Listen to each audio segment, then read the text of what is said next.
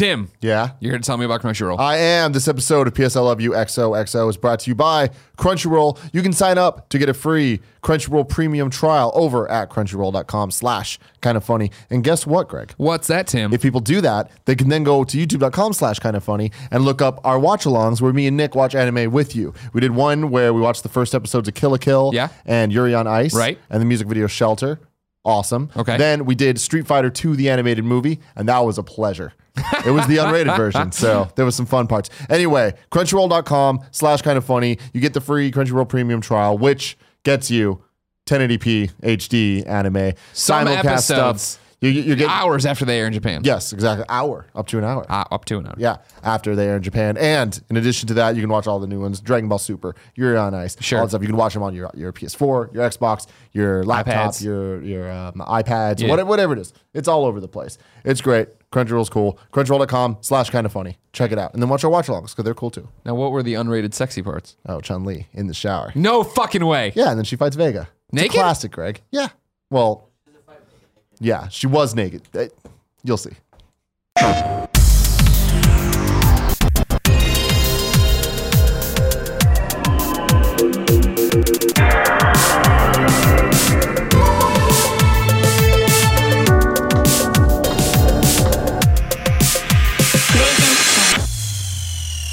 What's up, everybody? Welcome to PS I Love You XOXO episode 65. I'm one of your hosts, Greg Miller, alongside the pride of Long Island, the Long Island rattlesnake himself, Colin Moriarty. It's good to be here with you today. It's good to be here with you today as well. You got one clap from Kev. Just uh that's all I can muster. Thank you, Kevin. That's all I can muster here as we Appreciate you. approach the end of 2016. Appreciate you. How how you holding up, Colin Moriarty? Tired, man. I'm ready yeah? to go on break. Yeah, breaks right around the corner. For I know us. It's. Super It's a exciting. crazy week, though. Yeah, exactly. This is the first of nine shows we have to record, right? Or eight, actually, because we recorded one on Friday. Right. So Uh, if you're catching up, what we're doing is Colin and Greg live every morning as per usual. Then in the afternoon, the podcast as per usual, and then an additional podcast to make sure that you, listener and or viewer, never have to go a day while we're on break for two weeks without your normally scheduled program, whether it be the Game Over Greggy Show, PS I Love You XOXO, or the Games Cast. Colin and Greg live, go fuck yourself. We're not doing those. There's no way to do a live product when we're gone. What are you doing on break? Yeah, a little something in the throat there. Getting choked up? Thinking about having not seeing me for two weeks? Getting you a little sad? Can't wait for that. Getting you a little sad? And staying, stay in Quebec as long as you want. uh, gonna go to Cabo Uh-huh. for a few days, and then uh, San Lucas. that's the full name. Yeah. Uh, on the Baja Peninsula there, right? Baja, Okay. California. You need some Baja shrimp tacos? Uh, I doubt it. All inclusive. You know, little beachside resort. Sure. You can come back Uh, tan? Uh, maybe. You got your swim uh, trunks all set? Not yet. Okay. Nope. You gonna buy new ones? Yeah. Got to fit my bulbous body now. Okay. Well, you say bulbous I was, balls. I was getting ready waiting to see where you're going with that one. A These lot. swim trunks on your bulbous. Uh, so they're gonna do that for a few days, and then we get back like I don't know. I'm gone like Sunday to Thursday or something, and then that gives me like a week and a half to just relax, and that's Gotcha. what I'm gonna do: play some games and read and write and you know fondle myself and pet Lola. yeah, and, of course. Uh, Fondle and pet at the same time, right? oh, One hand a little here, one hand there. That's a little disturbing. I don't know if I'd go that far. Just letting you know. I like the multitask, There's so options there. know. Yeah, you got things to do. Uh, and then uh, we come back in uh, January. So that's basically it. Yeah. How about your? How about yourself there? Yeah, up to Montreal, and then and I'm doing that Saturday right away. Getting the hell out of here, go up there. You're going this Saturday? Yep, Oh, I didn't know you were going so quick. up and out, man. Yeah, and then I'm up there through like the 28th, I think, and then I'm going to New Orleans with Jen to meet up with Eric Castro and mm, Amelia, mm, party there, mm, hang out, uh, and yeah, in the you know, time in between all that, playing games, Vita stuff, bringing my PS4 with me, of course. Can't miss anything. Mm-hmm. 'Cause That, we got we got our Stardew Valley codes. I'm excited to try that, see if it sticks. I want to make sure I can play it. I wonder there. how much you're actually going to play this this holidays. Probably Yeah. not much. You know, That's okay though. I don't. Want it's good to not play sometimes. I, I don't see why I wouldn't. There's plenty of downtime, just chilling out, hanging out, living. That's what you do when you're with your girlfriend. You just play video games and she At watches. some point, yeah. At some point. Well, I mean, she plays games too. I don't have to worry about No, she her watching She play games. No. The uh, yeah, the interesting thing about this is that uh, you know I wish I had more time off. 'Cause there's a lot. There's a, quite a few games to get to. Sure. But um, you know, I'm slowly narrowing down and whittling down the list. I'm gonna try to use this time wisely and get through a few games because you know, I was looking at my trophies and and uh, I've played a lot of games this year. Yeah. like way more than I played last year, and so I'm, I'm happy where I'm at. But there's a few I need, a few boxes I need to, to tick off. Yeah. Uh, well. Mm. for me, it's about getting back to certain things. Uh, this weekend, I got back to Song of the Deep, polished that off, and 100%ed it. But I was mainly just, I hadn't beat it. You know what I Mm. mean? I enjoyed it for that weekend, then moved on. Right at the list behind that now is Ratchet and Clank, where I had a fucking hell of a time. It's on my, you know, it's it's one of those. I have the top 10 games of the year that I've played. Right? Ratchet's on there. Song of the Deep is on there. I felt Really? inappropriate, yeah, for me not to be, have beaten them. So now I got to try to get over and commit to Ratchet. But now we got Stardew. Now we got uh, the Batman episode tomorrow. It's a tight week with content to begin with. A lot of things going on and how I'm going to get in there. The only game that would be in my top ten list right now that I haven't beaten was Doom. Mm-hmm. Um, and I got I got like absurdly far in it. I don't know why I stopped. Uh, There's, something must have happened. We Yeah, must have gone somewhere. yeah. Because I think I think there's like what 12 or 14 chapters or something. I want to say there was like two left. Gotcha. And I was playing it. I was getting everything, every collectible, every challenge done, and stuff like that. And then I don't know what happened where I stopped, but uh, that's the only one I, I I really feel like I should get back to. Other than that, it's going to be a series of games that I've uh, you know that I've that I haven't played yet. Uh, I think I'm going to be spending a lot of time on PSVR. Mm-hmm. And uh, yeah, because I, you know, I got back to Hitman Go a couple days ago on Vita, and uh, almost done with that. And then I 100% at Letter Quest um, remastered on Vita, which I can't believe didn't have a platinum, but I got all the trophies in that nonetheless and beat it. Um, and then uh, I've been playing Hitman, like the real Hitman, Yeah. uh, just the the intro level, and then Paris. I played it for five or six hours. And what I said on Colin Greg Live, which was fascinating, was that my girlfriend is like crazy about Hitman, like Yeah. the real Hitman. Uh, stayed up like all night Friday night, all night Saturday night, just playing it. It was always interesting. Out of the ordinary, not a game Yeah. you'd pick usually for Aaron. Yeah, I don't know. She's she's really into it. So so uh, that's uh that. So I'd like to get back and spend time with that. I understand why people, as I said, I think maybe not on this show, but it's on some point on some shows to someone. Yeah. Uh, I said that that was the game this year that people had recommended to me the most, and uh, by far. And uh, I. I I'd like to. You know, I was trying to pay you know heed to that, um, and uh, I think it's a very good game. I, I don't know that I, I'm in love with it, but Sure. um, the fine fine uh, presentational polish on it that I think is pretty cool. And even though the map is the same, there's like a cool little kind of uh, metagame there where uh, you diff- bunch of different ways to go through the missions, bunch of different ways to kill everyone, get in and out. Um, there's an experience system based on what you do. I think it's kind of kind of neat, and I like the uh, you know I'm com- I'm coming around a little bit on this episodic approach oh, really? just in the sense I think it makes more sense for this than it does for the Telltale game simply because like there's so much to do on this one map. You're done with a Telltale episode in 2 hours and that's it. Yeah. Um, this I mean you could conceivably play the Paris map for 20 hours, you know. So I think Just that finding all the different interesting. it's like its own game. Yeah. You know, and uh, yeah, it's it's interesting. I like it. I like I like I don't have any attachment to Agent Agent 47 as all. In fact, I was I was saying I don't know how long this particular person has been voicing Agent 47, but I'm not crazy about the voice. Mm, really? But the woman, like the handler, I like her. Good, good voice acting. The Yeah. story's interesting, and I like how they tie in the, the the the six episodes in the episodic approach to like the Sarajevo Six and this idea that you have to kill all these guys. Sure. Whatever. So it's uh it's pretty cool. I'm excited. You know, and then we have Final Fantasy 15 and The Last Guardian. Although I don't think I'll You're go back to either of them. I mean, I'm definitely not going back to The Last Guardian. Final Fantasy 15, I think is is more likely. Maybe I'll just start it again. What? There's something on your shirt. It looks like a. Don't touch it. It looks like a sunflower, like a piece of a sunflower seed. No, it's an M&M. An M&M. Little Okay. M&M there. Uh, we got uh. Rice Krispie treats There you go. from Alexis Pence. And I was eating one of those. And Did she take Hunter's name? Well, at least on Twitter. I don't know if that, I mean, Just when I think I figured out how to say her last name, she moves on to a very Kazambalidis. that she moves on to a, the most basic of last names. Good for her. Yeah, You know what I mean? As Trump America begins, she definitely needs to hide. Everybody who has a the vaguely wall just got name, the wall just got everybody's got to go hide. Yeah, uh, I mean, my Hitman in terms of a game I, that people have recommended that I need to try is Dishonored 2. I'll take. I'm going to take that with me. I don't think I'm going to get to start it before I take leave and head to the Great White North. So when I do that, I'll bring it with Take me. Take your leave, Greg. I will. please do. I will take my leave. And yeah, Stardew Valley. Obviously tomorrow. Game's got great buzz. Exactly. Darkest Dungeon's another one. I don't. I don't. I just. Don't, I don't know. right I don't I a know bunch where, stuff on my where Vita I'm right now. go. That's the problem. Did you start Bard's Gold or whatever either? No, I mean that That's game's on been out for a while, but I have. But I But have. it's on Vita now, so it's a real game. Yeah. What's going on with me? You keep talking. I'm gonna. I'm still talking to you. I'm gonna grab my Vita. the the Robinson the Journey. Got to get to that. Uh, Have you heard positive things about it? Yeah, I heard, I heard it's a little samey, but it's uh, that should be interesting. And Kevin was saying he got sick playing it. That was one. well, Kevin's a Kevin's a bitch. Kevin is a bitch. Um, so what? Come here. Did, did- tell me about Robinson the Journey. It- It's on our list of things we need to play during the break. But I'm a what? Huh? Look how tough he is. Like, oh, Oh, the kisses. Smooch. yeah. By the way, check it out. Fucked up my beard. If you uh, if you're l- l- listening at home, Colin shaved his beard, but shaved a patch He's got of a it. he's got like He's a got like a- twirl here He's too. got a divot in I'm all there. fucked up right now. Anyway, what tell us about Robinson? Uh, the game looks beautiful. Yeah. Um, m- m- 15 minutes of playing got me more nauseous than I've ever been uh, from like motion sickness. Mm. Yeah. and it was fun, but I couldn't I couldn't stay in that world. Yeah. That's no good. Yeah, Yeah. but it was really cool, and I hope that uh, someone figures out movement soon. I hope so too. Thank you, Kevin. So yeah, my Vita, I got Darkest Dungeon and I need to do. I got Hue. I want to keep playing Neon Chrome. Hue's one of them. Bard's Gold. Bard's Gold. Color Guardians, that free PS Yeah. Plus game, but somebody was like, you need to play it. It actually is fun. I'm like, all right, I'll try it out. So I got that in there. Also, somebody for a Gamescast topic Did you start any of these up? had written in. Sorry.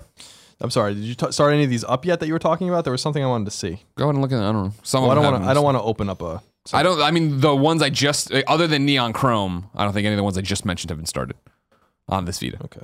Um, uh, uh that the Necro Dancer game. Somebody wrote into the Gamescast, Oh, right, and yeah. there was another game. Of, Dancer the or what is it? It's on Crypt of here. the Necro. Crypt of the Necro Dancer. Wrote in that was one of the topics he wants. He wanted us all to play it. I'm like, that ain't gonna fly. That We're nobody's not got doing time. a fucking topic on Crypt of the Necrodancer, but maybe we'll try it out. I, I haven't yeah, I'm actually gonna heard. try. few- That's my thing. I, I've heard a few good things. Yeah, exactly. But I don't want to bite off more than I can chew. I really do want to spend. I, I feel like I've neglected PSVR significantly, and I feel like that's got to be my priority. Sure, sure. Yeah, I got to.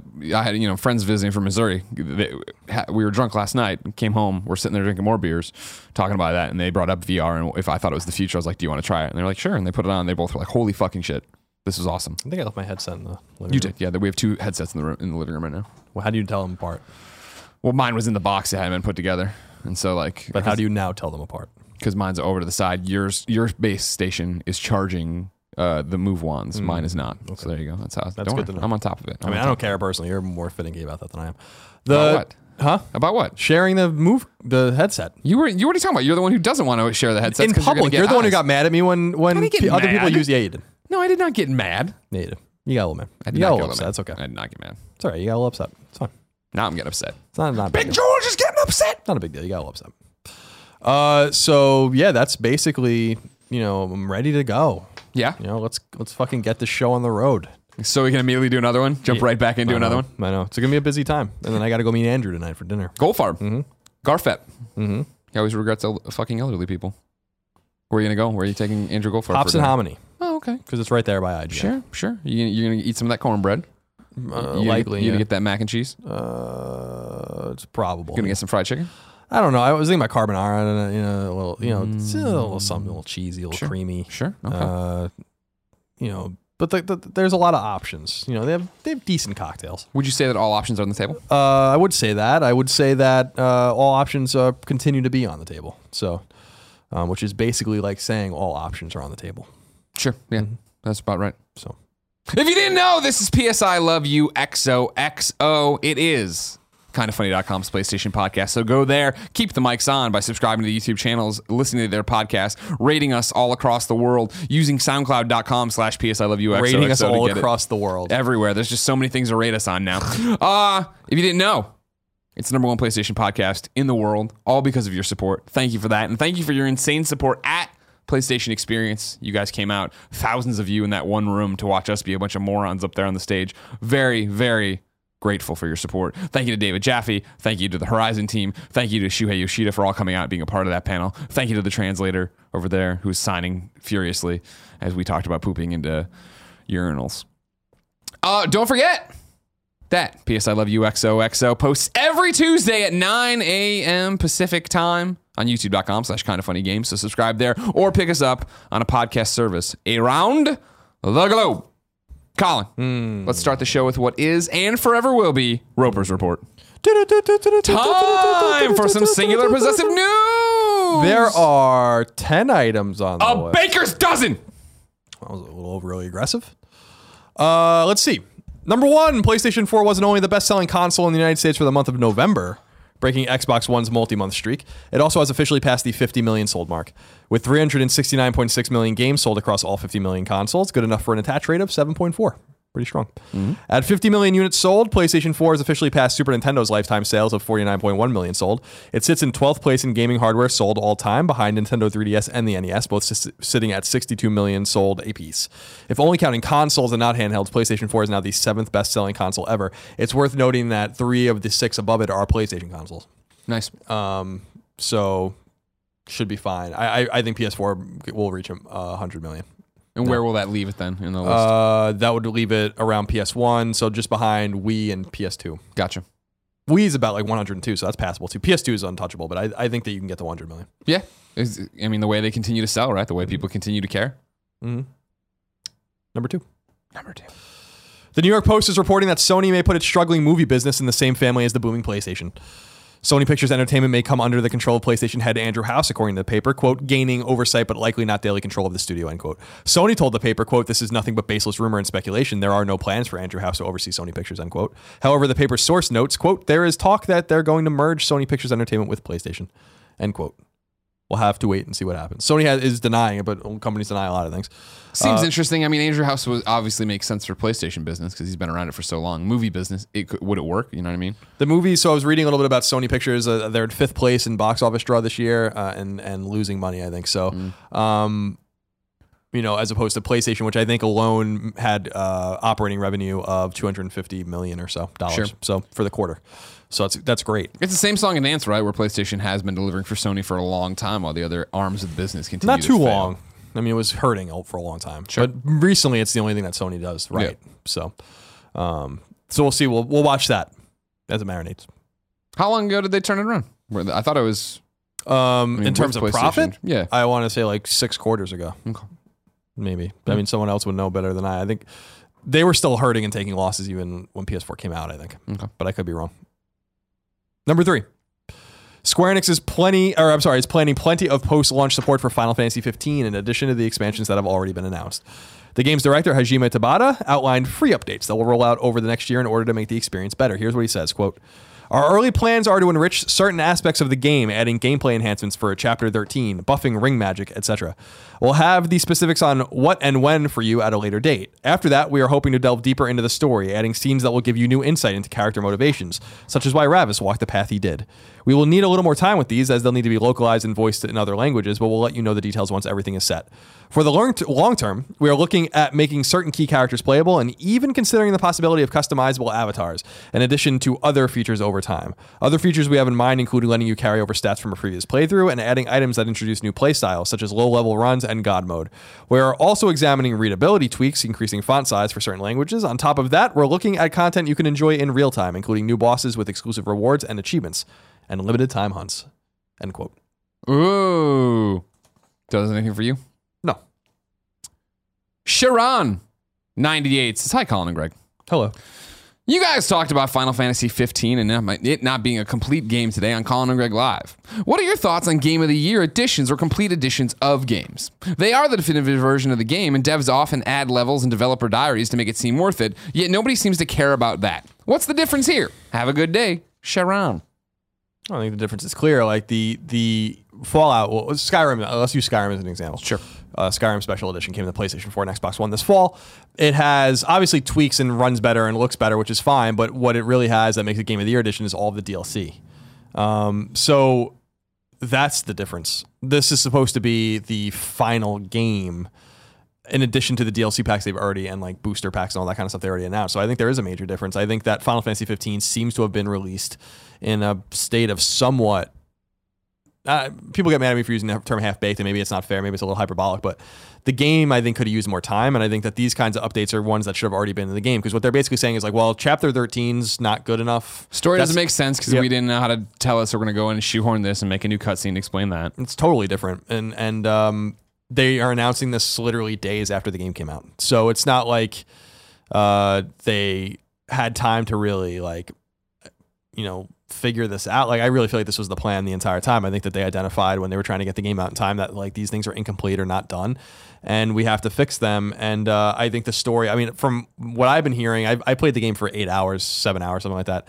Um, so and I don't really know what's going on in the game, and it doesn't seem like it's really that that unusual. People are like, well, you have to watch the anime and the movie, and I'm like, no, that's not going to happen. So what you have to do is put into the game that people spend sixty dollars for the actual story of what the fuck is going on in the game. And I don't think there's any shame in them doing that, but I think it's a shame that it wasn't done out of, out of the box From And day I, one. I think it's unfair to um, people that were so eager to play the game and bought the game day one and blazed through it, and then they're like, "Oh, well, you guys did get the incomplete version of the game." As it stands, this isn't expansion DLC or whatever. This is stuff that makes the game better and run better and look better and feel better and make more sense. And and so th- I think that it, there is a difference. There's no shame in people supporting their games post release like that, but what they're fixing seems like balance issues and story issues and QA issues that probably big should have already right? been. I mean, that what that the difference here is the fact of what you're saying. They're fixing something. They're not just adding to it, right? They understand there's a problem. They're going to it. When you when he's talking about, you know, uh, Sharon here talks about dev diaries, right, or these little things. Those are added bonus content features. That's something get you interested in a game you already played and love. Whereas this is the problem of apparently people are playing Chapter 13 and it sucks the way it is. So why not go in and try to fix it and make it this way? And if you're using the word fix, dev diaries aren't fixing anything necessarily. Right. And even if there's an update and your patch is going to through and balancing something out or doing this or adding that, it's not like that's what they would be selling you the definitive game of the year edition on. That's not what the excitement is. The excitement is the DLC. The excitement is the new content. Agreed. So, you know, I, I think it's great. You know, I think Square Enix and, and Tabata and his team should be commended for doing that. But I also think that um, because I think they're taking an honest look at the final product, but it's supposed to be the final product. And I think that they're kind of, um, in a way, kind of full of shit. And, and I think that they should be called out on that. It, does, it doesn't mean that the game's not great and that people don't love it and that some people love it enough for it to be the game of the year. And I think that's all great. But it is, I think, valid to say, hey, guys, when you delayed the game, you had this pretty arbitrary thing you said where you're like, well, we don't, some people don't have internet connections. We want the experience to be baked in. And so we need an extra two months to make the, the day one patch baked into the disc. And I'm like, okay, that's great. But then when the game comes out in November, it has a day one patch. And then what The you're going to do, and, and then what you're going to do is just add a bunch of shit to it that requires an internet connection. So you were full of shit. Yeah. And it's okay to, and it's okay to just say that. Uh, That was such a weird excuse anyway. And I said it at the time. So it does. It's not a reflection on these these people as people. It's not a reflection on their the final product of the game. It's not really speaking to me, but I know it's speaking to a lot of people. But it's okay to both enjoy something and like something, and then also question why it was done a certain way or why they're saying certain things. And that whole no one has an internet connection. We want you to have the final version. Well, it didn't seem that important to have the final version of Chapter 13. It didn't seem that important to have um, the final version of some of these tweaks and tools that let people play the game again in a, in a different way. So that's strange to me, and I think that that should be called out. Number four. It looks like Naughty Dog was teasing The Last of Us Part 2 right in front of our noses for months, similar to how they teased the original Last of Us and Uncharted The Reach Drake's Deception without anyone noticing. Back in September, as a Reddit user pointed out, Naughty Dog released a poster of a girl's arm holding a dagger with imagery of butterflies and flora hovering around her arm. That butterfly and those plants happen to be Ellie's tattoo in Part 2's trailer, clearly tying the two together. So, thought that was pretty cool. Very cool. You guys can go look for imagery on that, but it's pretty obvious. I think Naughty Dog even tweeted out about it. Uh, so, that's exciting. I saw Scott Lowe doing it. Scott. Community specialist manager dude, Naughty Dog. Guy. Guy. Community guy. Number five. Sony has released the top selling digital games on PlayStation Network for the month of November. The top 10 best selling digital games on PS4 were in order Call of Duty Infinite Warfare, Battlefield 1, Final Fantasy 15, The Elder Scrolls 5 Skyrim Special Edition, Star Wars Battlefront, Grand Theft Auto 5, Watch Dogs 2, Overwatch, FIFA 17, and Far Cry Primal. The top 10 best selling digital games on PS3 were in order Need for Speed Most Wanted, Dragon Ball Xenoverse, Jak and Daxter Collection, Plants vs. Zombies, Garden Warfare, Devil May Cry HD Collection, FIFA 17, The Last of Us, Minecraft, Pro Evolution Soccer 2017, and Mafia 2. The top 10 best selling digital games on Vita were in order Jak and Daxter Collection, XCOM Enemy Unknown Plus, Adventure Time, The Secret of the Nameless Kingdom, Digimon Story Cyber Sleuth, The Sly Collection, My Name is Mayo, Sword Art Online Hollow Realization, World of Final Fantasy, Darkest Dungeon, and Gravity Rush. The top 10 best selling digital games on PSVR were in order. Job Simulator, Carnival Games VR, Robinson the Journey, Batman Arkham VR, Until Dawn Rush of Blood, Oh My Genesis VR, Eagle Flight, Keep Talking and Nobody Explodes, PlayStation VR World, and Hollowball. And finally, the top 10 best selling PlayStation classics were in order. Psychonauts, Grand Theft Auto San Andreas, Bully, Destroy All Humans, Metal Slug Anthology, Red Dead Revolver, Dark Cloud 2, The Warriors, Dark Cloud, and Rogue Galaxy. Lots of level five all in Heartbreaking that my name is Mayo charted higher than Taco Master did. But not surprising. Well, they really shamelessly did that one, so it worked out for them. I mean, Yeah. who knows? Yeah. Disappointed anyone played that game. Number six. Capcom is feeling bullish about Resident Evil 7 sales. In a conversation with MCV, Capcom's Antoine Molant noted that this is Capcom's biggest release this generation, and that quote, ideally we would love to sell four million on day one globally. Damn. That would be great. Looking at what we see in the pre-orders and trends these days, we're pretty confident we are going to get there. All the signs that we have seen across the market, whether it's from the UK or from other territories, are very positive so far. We're not sitting back and relaxing at all because we want to push that. The confidence is there. End quote. Resident Evil Seven still come, due to come out at the end of January. How how realistic is four million? Day I think one? pretty realistic. Really? Yeah.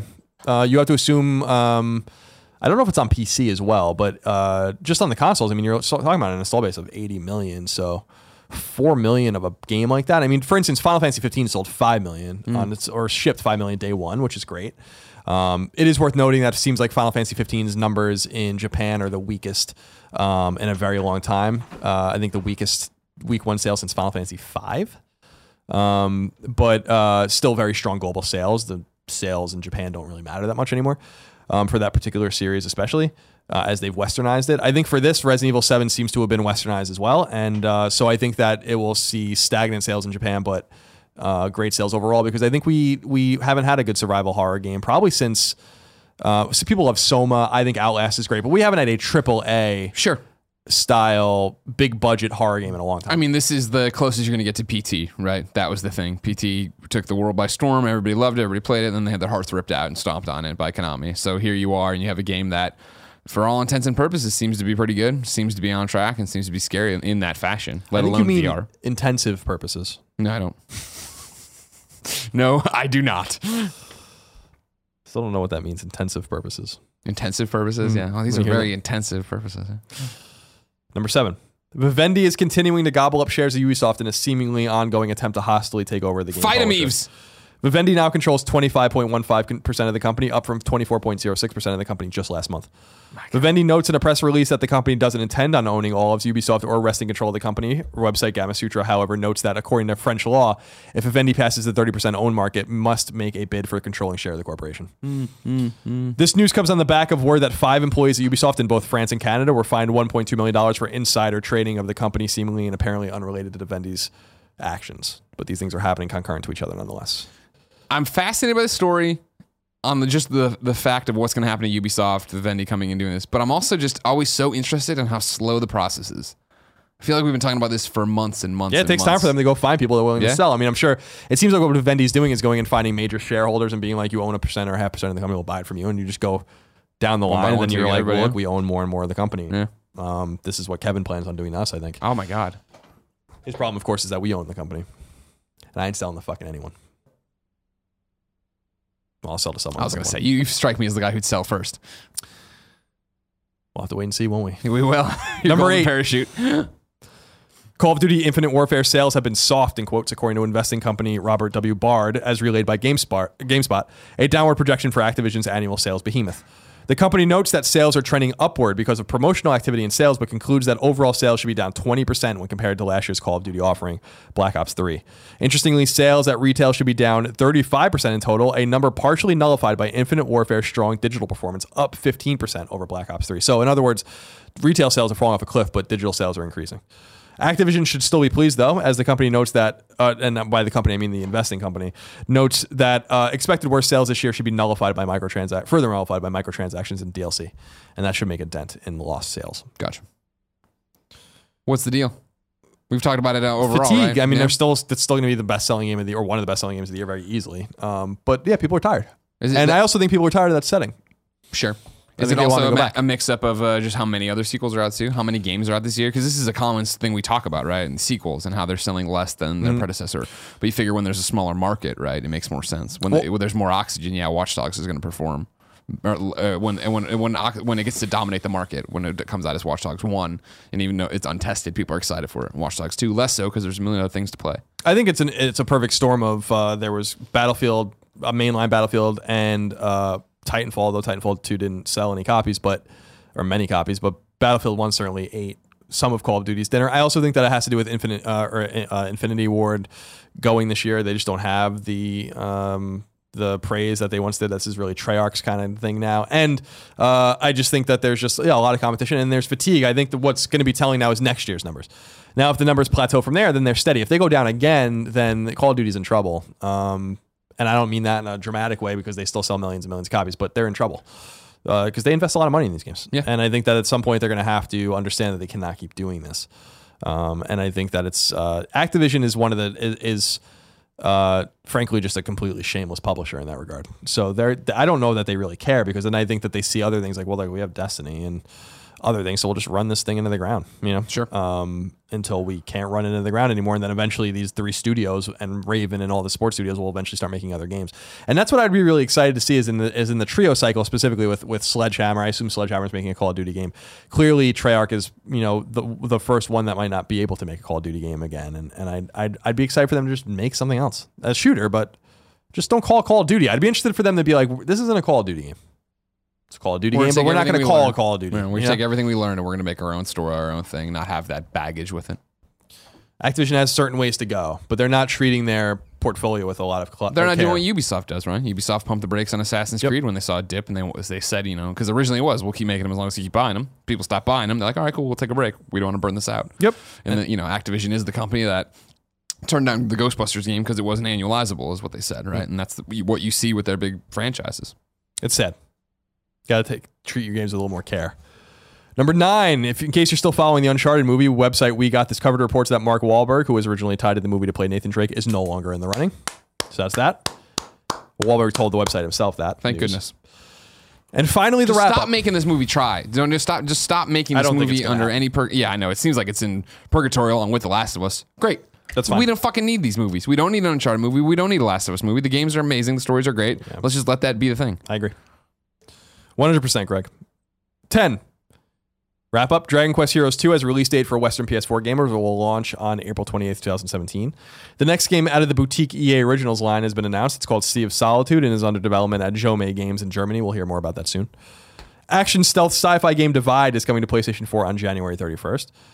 The beloved Elite Dangerous is coming to PlayStation 4 at some point in 2017. And finally, roguelike FPS Strafe is coming to PlayStation 4 next year as well. Mm, Colin, Yes. Divide looks rad. Have you looked in it? Have you watched the trailer? Uh, n- a little bit, yeah. It looks cool. I'm, I'm excited for it. It gives me a, a Republic kind of vibe, Right. Yeah, yeah. Like exploring and narrative, you know. Which is another game I wanted to play, but I never did. environment. Um, but it's still so far away. The yes. 31st of January so Yes. far. If I wanted to know what was coming to mom and grop shops today, both digitally and in the physical form, where would I go? You know the official list of upcoming PlayStation 4, PlayStation 3, PlayStation Vita, PlayStation VR, and sometimes PSP software by the kind of funny co-founders.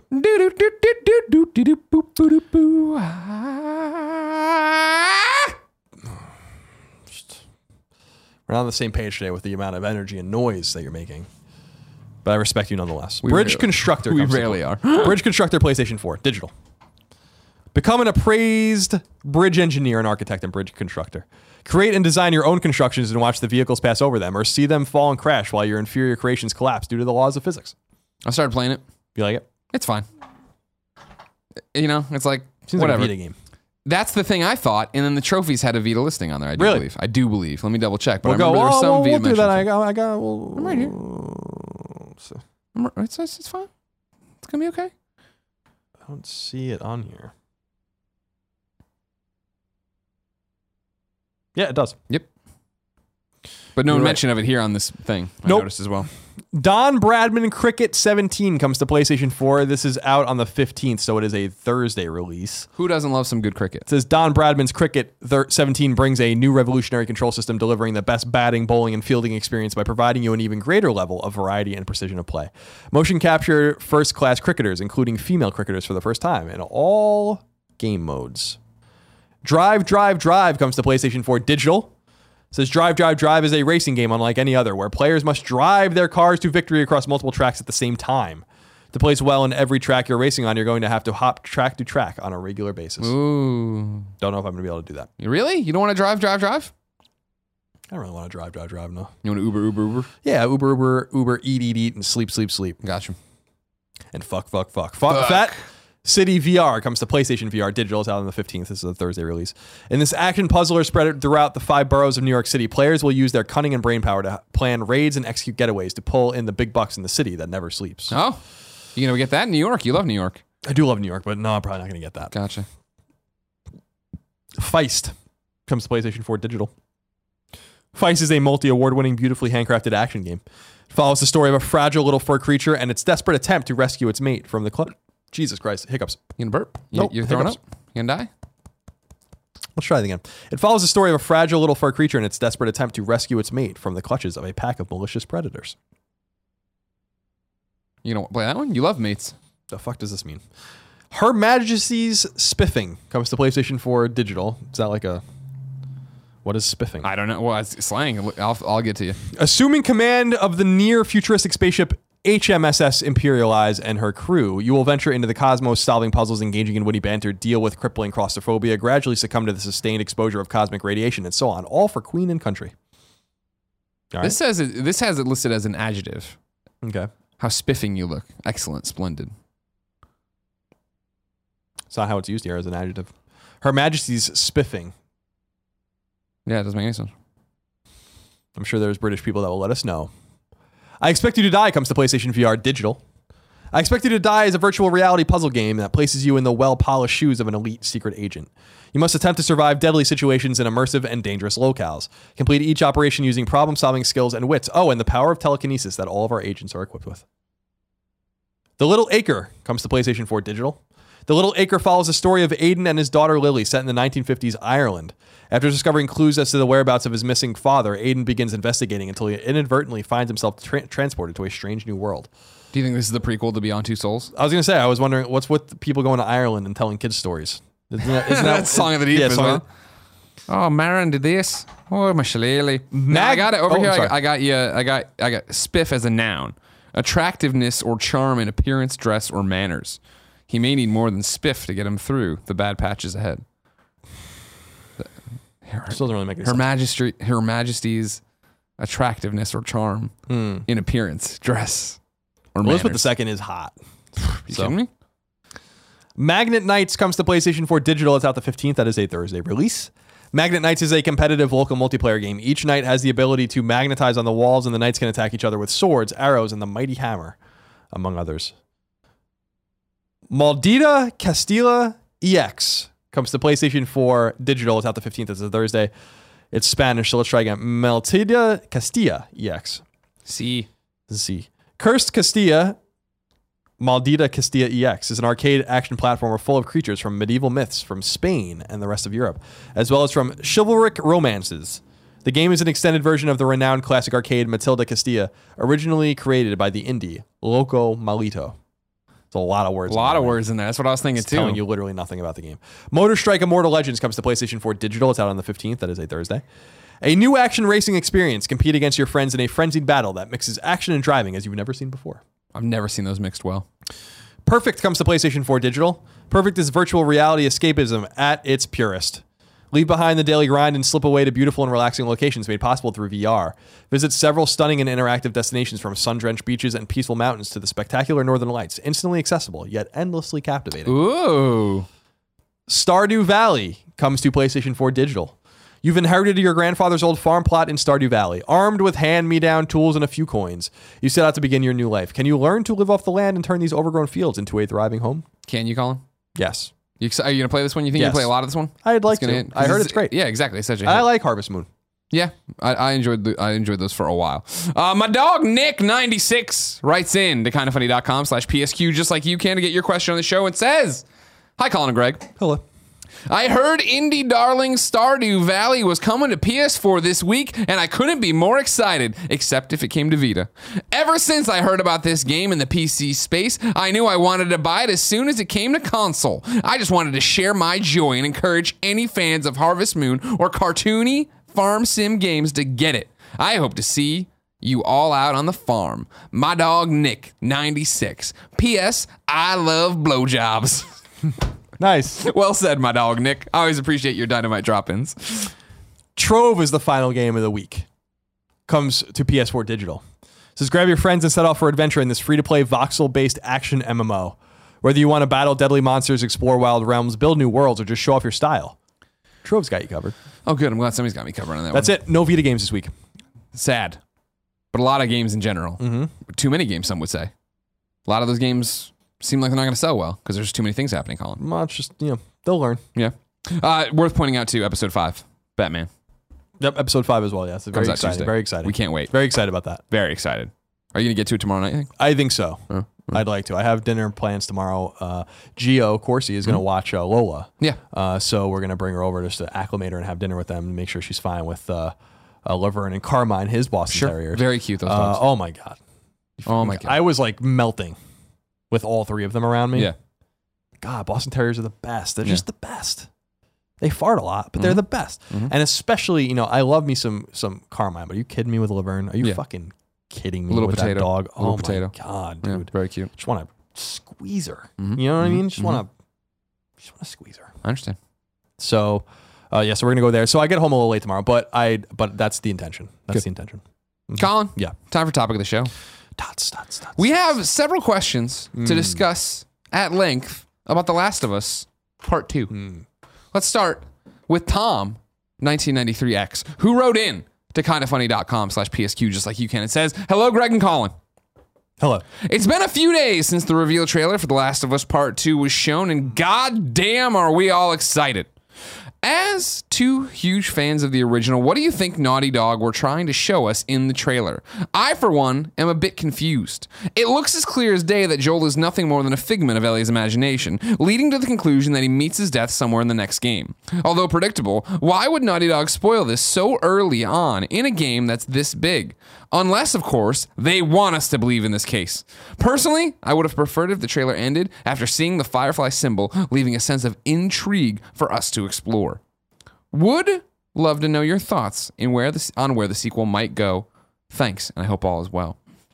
Now, I want to bring in, because I think it's all related, HTRX98 wrote in to kindoffunny.com slash PSQ just like you can. It says, Hello, Colin and Greg. Hello. He said to wait for that. I apologize. Recently at PSX, we saw the announcement and the quick trailer for The Last of Us Part 2. My question is what do you think of the story's theme being around hate this time? This is basically a direct contrast to the original Last of Us theme of hope. Do you think that this will completely change the feel of the original's game? I'm looking forward to this game, whether or not it comes out in 2019. Yours, Hunter Reed.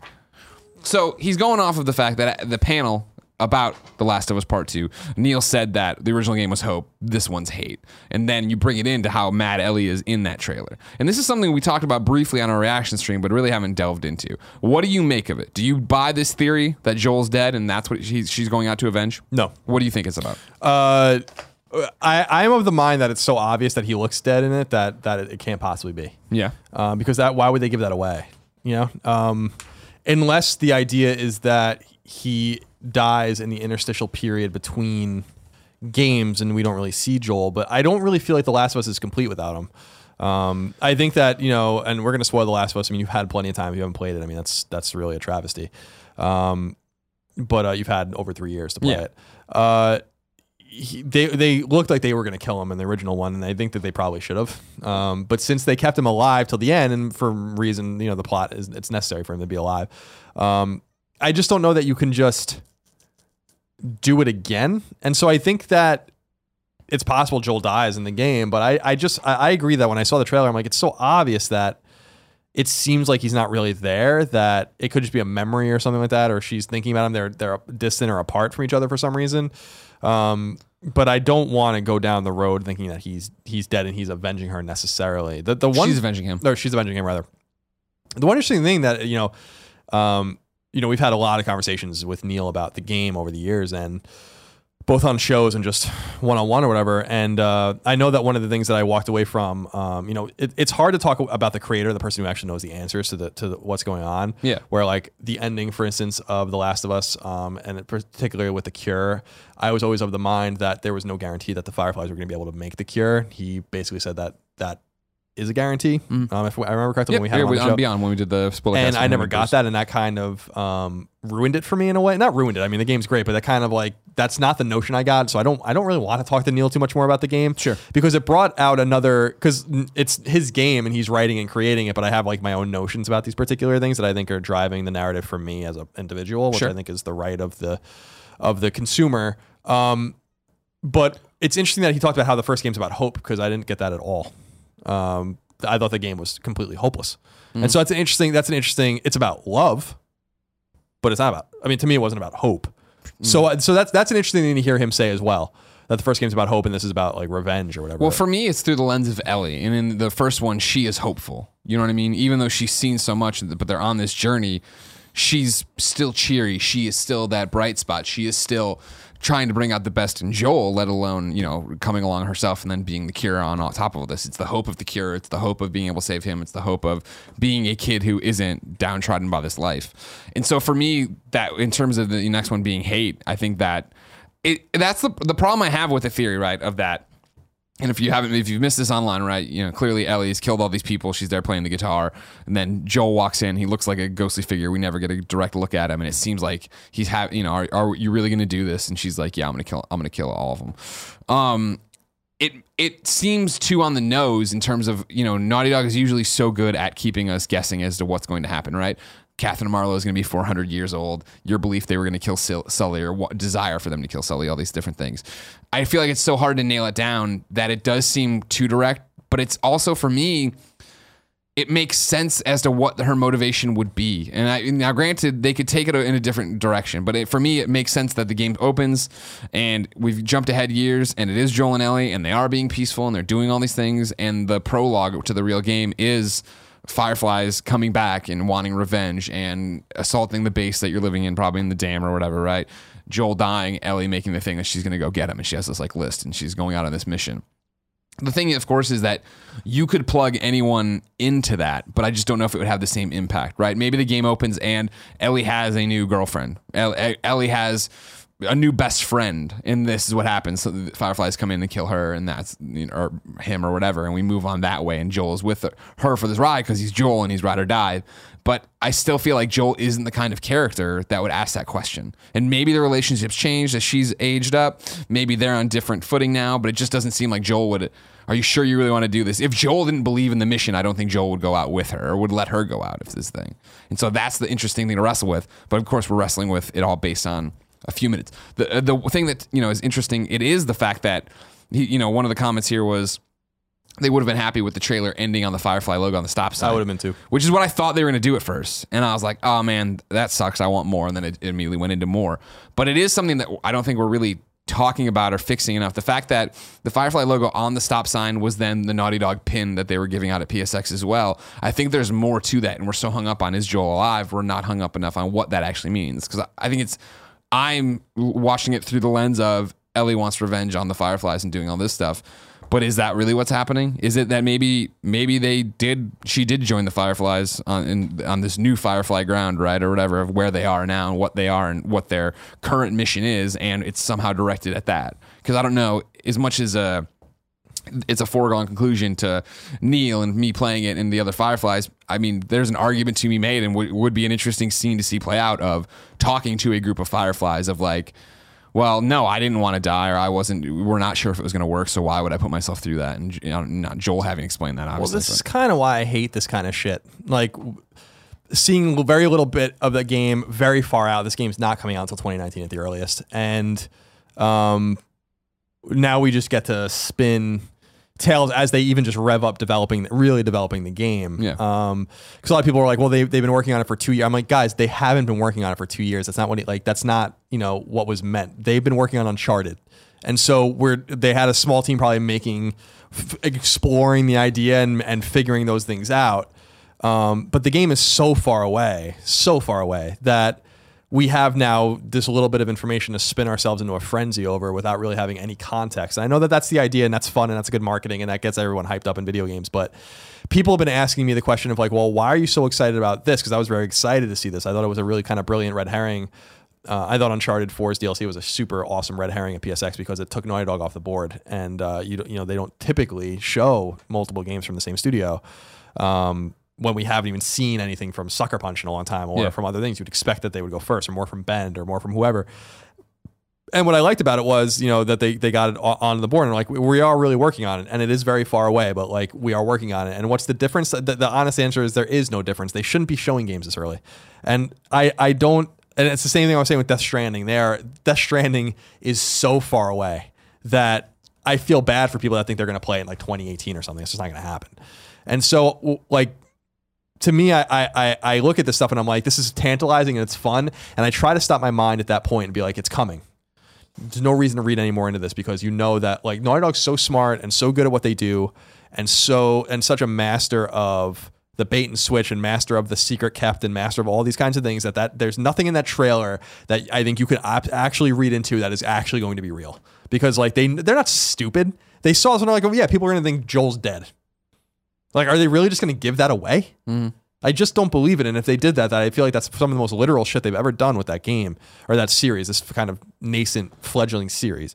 So I, I I see it and I'm excited, but at the same time, I wish that they stuck more to what we you know to our our maybe a particular personal protocol, which is like just show it when you're a little more ready. Because I would have been more excited to see that trailer six months before the game came out, you Oh, know, sure, as as as opposed to But this is going to get the We- full blown Sony treatment. Like this is going to be a Horizon. You know what I mean? This is going to be a Uncharted. There's going to be preview event. There's going to be multiple preview events and different vertical slices and all these different things. And that's why I think that even if it is that Joel dies and that's the catalyst for it, they're going to be able to hide that. Where I think they're going to be able to hide it by showing part of the prologue. Oh, you're at a you're at base, and here you're being assaulted by fireflies, or if they want to just call them enemies or whatever.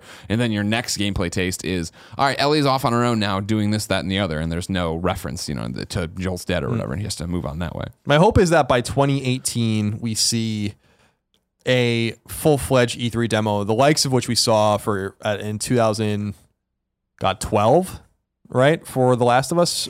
It was announced in 2011. 11, it was in December 11, yeah. E3 December 2012 was when we saw them in the apartment building with the different HUD and all that kind of stuff, right? And they were like sneaking around. I hope that that's what we see in 18 months or more than that. It'll be like, yeah, 18 months from now or so. Um, that sets a nice stage for us to actually start asking more tangible questions. Mm. In other words, I hope that with with Death Stranding and with The Last of Us Part Two, that they both kind of just go, now go away. Sure. Um, make the game. The team is now settling back over after the you know uh, on all the Uncharted support gets done. These guys are probably sitting down with this game for the first time the last few months, like as a team. Not you know because again I know that they've said like we started working on this two months ago or two years ago and stuff like that. And I'm like guys, they they've not been working on this game for two years in the way you think that some people are interpreting that. And so I want to see them, you know, go away and figure it out. There's probably a lot of questions that haven't been answered yet um, on their own, and I wouldn't be surprised if the things in internally that they're figuring out are going to change. Because the one cool thing that Naughty Dog has, which I think is it, they've earned, is time. Sure. And there's going to be, I'm sure that there's some sort of internal gauge of when they'll be done with the game, but it's going to move. Well, and, yeah, and Neil they made- never and they never hit their dates. They asked that on the panel, yeah, if they had a date or whatever. And Neil's like, we have something in mind, but we've learned our lesson and we're not going to put that out there because we don't want to disappoint people or right. make a thing about it. So my assumption is spring 2019, and and we'll have Not uh, to- we're doing next week. Our topic of the show is going through all the exclusives and laying them out on what, where it's going to be. Just to, for my own art, to put it in here while we're talking about it, I'm saying fall 2018 for Last of Us two, Part Two. I, that would think, be nice, but- I think it's gonna. I think they're gonna be pedal to the metal, and I think they're gonna want to hit that point because it's such a big deal. That'd be about awesome. that. We can talk about Um, that later.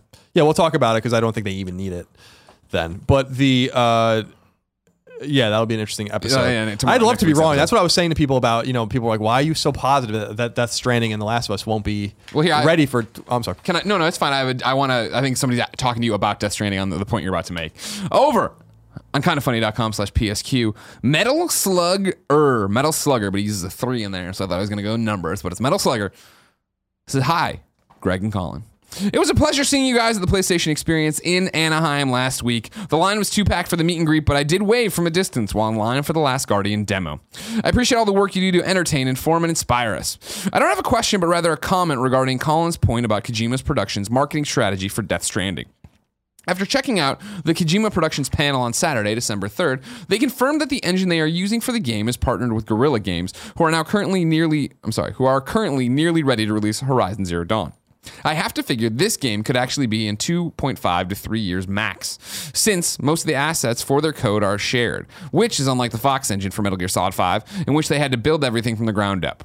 Regarding the danger of overexposing Death Stranding, I've watched YouTube pundits, including Yang Ye's uh, analysis of the first two trailers released so far, and it is clear that the two are married together to make a larger point about what this game could be about, with themes in the vein of Interstellar and Stranger Things.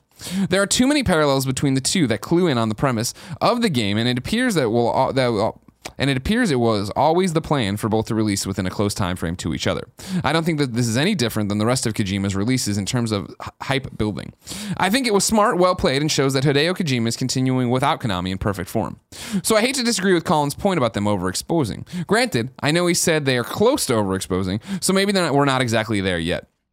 I would still love to see more gameplay at some point next year. Would love to hear your thoughts on what the two these two trailers together mean for the story and the release schedule of the game. Thanks, keep up the great work. Hashtag Colin is still always right. Metal Slugger. I don't have a problem with people disagreeing with me. And again, I, what I was saying particularly about Death Stranding, I'm way more bullish about in terms of that game. There's no way Yeah. it's going to be ready anytime soon. I, I mean, I wouldn't even be surprised if that game came out in 2020. The the the uh, the thing about The Last of Us is that particularly is that I'd love to be wrong about it. I'd love for your date to be right. I would Yeah. I would love to eat shit on that because we need it. You know, like we want that game. I look at their release schedule though, and I don't see how it even fits at, in, at that time, and I don't know that that's necessarily their internal projection. But I have not talked to Neil even or anyone off the record about it. I don't even I don't even know. Um, it's just I look at it and I'm like, there was a time when the biggest. The, let me back up. The biggest uh, Naughty Dog turnaround that was the most impressive was actually Drake's Fortune Among Thieves because the it was at that point that they were still one team. And Among Thieves was such a quantum leap from Drake's Deception in terms of graphical look and quality that it was really amazing that they built that so quickly. And it was, and, and they did, they did it in two years. I was going to say two years. Right? Um, now everyone's like, well, they did it with Uncharted 2 and Uncharted 3. I'm like, well, that's different because now they they hi- they hired up and then split the teams in half. So really, what ended up happening there was The Last of Us took four years, and Uncharted 3 with a team that was using the same engine now and really a similar asset grouping. Like in other words, Uncharted 2 and Uncharted 3 look the same compared to Drake's Deception. Um, that was less impressive. And the Uncharted 4 or the Uncharted 4 year development cycle with what was a what I would assume was a, a split team but a smaller team tells me that the game is going to take 4 years to make. And and or at the very least 3 and I don't really believe at all that with Neil so knee deep into uh, Uncharted 4 with Bruce leaving Bruce is gone now. Yeah, Bruce is on, hi- is on a sabbatical. said, yeah. Um, I just don't believe that this game has been has even entered full production, and so we don't know that. Hopefully, I can talk to Neil soon, on or off the record, and get a better idea about that. But I'd love to be wrong. I'd love to say like two years from now we'll be playing The Last of Us Part Two, but I just don't believe it. And the the thing that, that with Death Stranding is that Kojima takes fucking forever, Right. And that's a game where I don't believe for one second that game is in production. Like I don't. I I, I just. I think that the game is that he's assembling his team, he's assembling his technology. concept He's assembling. He's getting people to make in-game, and you know, as he said with this, is that that was running on um, PS4 Pro at 4K. They're figuring things out, and Kojima is going to take his time. And this is why I think that was uh, maybe an error if this is true about why Sony is overexposing him because it's creating an incredible amount of hype for a game that is really far away. Like I, I'd really be shocked if it was anywhere near being done before 2019. And that's fine. That's not that's not a problem for them to take that long with the game. I think that they should take all the time they want. It would be a beautiful Last of Us style end cap to PlayStation 4's life cycle as we move into PS5 or whatever the fuck's in the future. You have to assume 2019, 2020, somewhere out there. But I don't understand creating artificial hype about something that seems to be so infant, like in its infancy, in its embryonic state. What I think would have been a stronger call for Sony, and what I would have think would have been way more tantalizing and way more exciting and way more full of intrigue, is for them to, to have released like we are we have signed Kojima. The game is called Death Stranding. See you later. You know, maybe release one trailer or one little sneak peek at something, and then just go away for a couple of years, Yeah. and then come out of nowhere in March, you know, with an, a secret event reveal. People are invited somewhere and then they show the game for the first time. I think that that's way more exciting than the way they're doing it now. I don't understand these long tail reveals, and that's what these are. I mean, we don't know specifically, what, like, Naughty Dog has proven that they can create games way quicker than Kojima can make games. And that could be the trajectory that Last of Us Part 2 is on. And I would be, I would love that. I would love, love, love for that game to be in 2018. I think it'd be awesome. Be super excited about that. No one's gonna be more excited about that than me. I love The Last of Us. But Death Stranding is so far away. Like, you know it. Yeah, You that's know, what my and- prediction for next week is. It's far away. And so, yeah, I don't. I think I don't know how you feel about it, but I think it's a mistake. I think it's. I think it's silly. And now, if if they go away now, I think that they can still preserve that intrigue. But if And they the keep thing, going no. with this and they show something at E3 and they show, it's like Sure. guys, you know, like enough. no, I think you have to go quiet here because you've had the year now. You've had the year where you're like, we remember how it was all screwed up. PSX ended awkwardly. Kojima couldn't come to the Game Awards last year. Okay, fine. Then it was a few days later. He's working with us. We're making a game, and so you had that they were riding that wave of goodwill and good intention and good news, right? And so it is that all right, cool. This is where we're going, and then here you, nobody expects anything from him, and you look at it, and here it is. It's Norman Reedus. It- you know what I mean? It's not Silent Hills, but it's what, what it's what we're doing. It's still him and I. Then they do this next one. They have Guillermo del Toro, and they're like, he's in it too, and Mads Mikkelsen. All right, cool. We have a cast. We have a thing. It's been a year of excitement, and now yeah, you go quiet and you do what you're seeing with everybody, like pretty much all the announcements from E3, right? Where it was God of War, Days Gone, and there was more Detroit. And now it's like, all right, cool, pump the brakes. We're not going to talk about them at every show. We don't need them every time. Where does it go? But it does become that thing of what you're saying makes sense. I think they will fade away. But then it's like, like Kojima, I have a two-hour interview with Kojima uh, on stage at RTX Sydney, right? I don't, and I have no knowledge of what he's doing or bringing. I doubt he's going to bring a new trailer or anything, but he's still out in the public eye talking, right? And we're going to definitely talk about Death Stranding, and what he's looking at, and what he thinks it's going to be.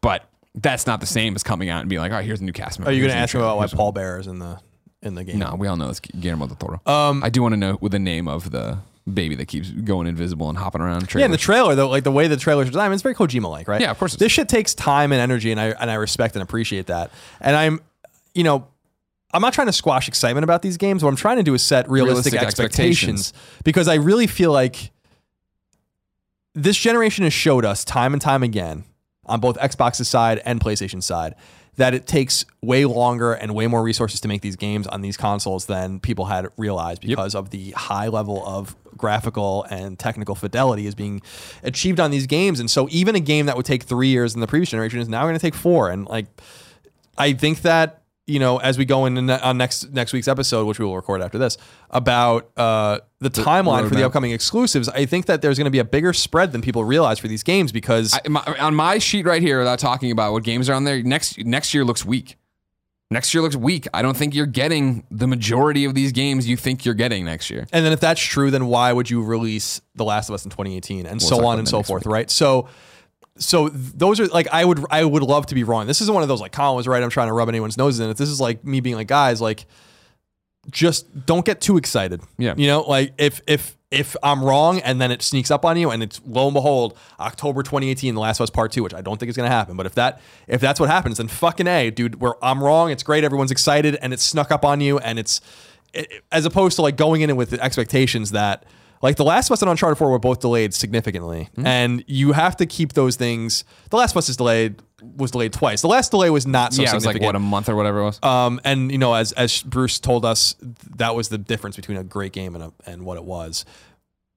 Even if they set the date for 2018, they're not going to make it. I mean, that, that's that's that's my prediction. And just take your time. Both these the, the, the thing about both of these teams is just take your fucking time.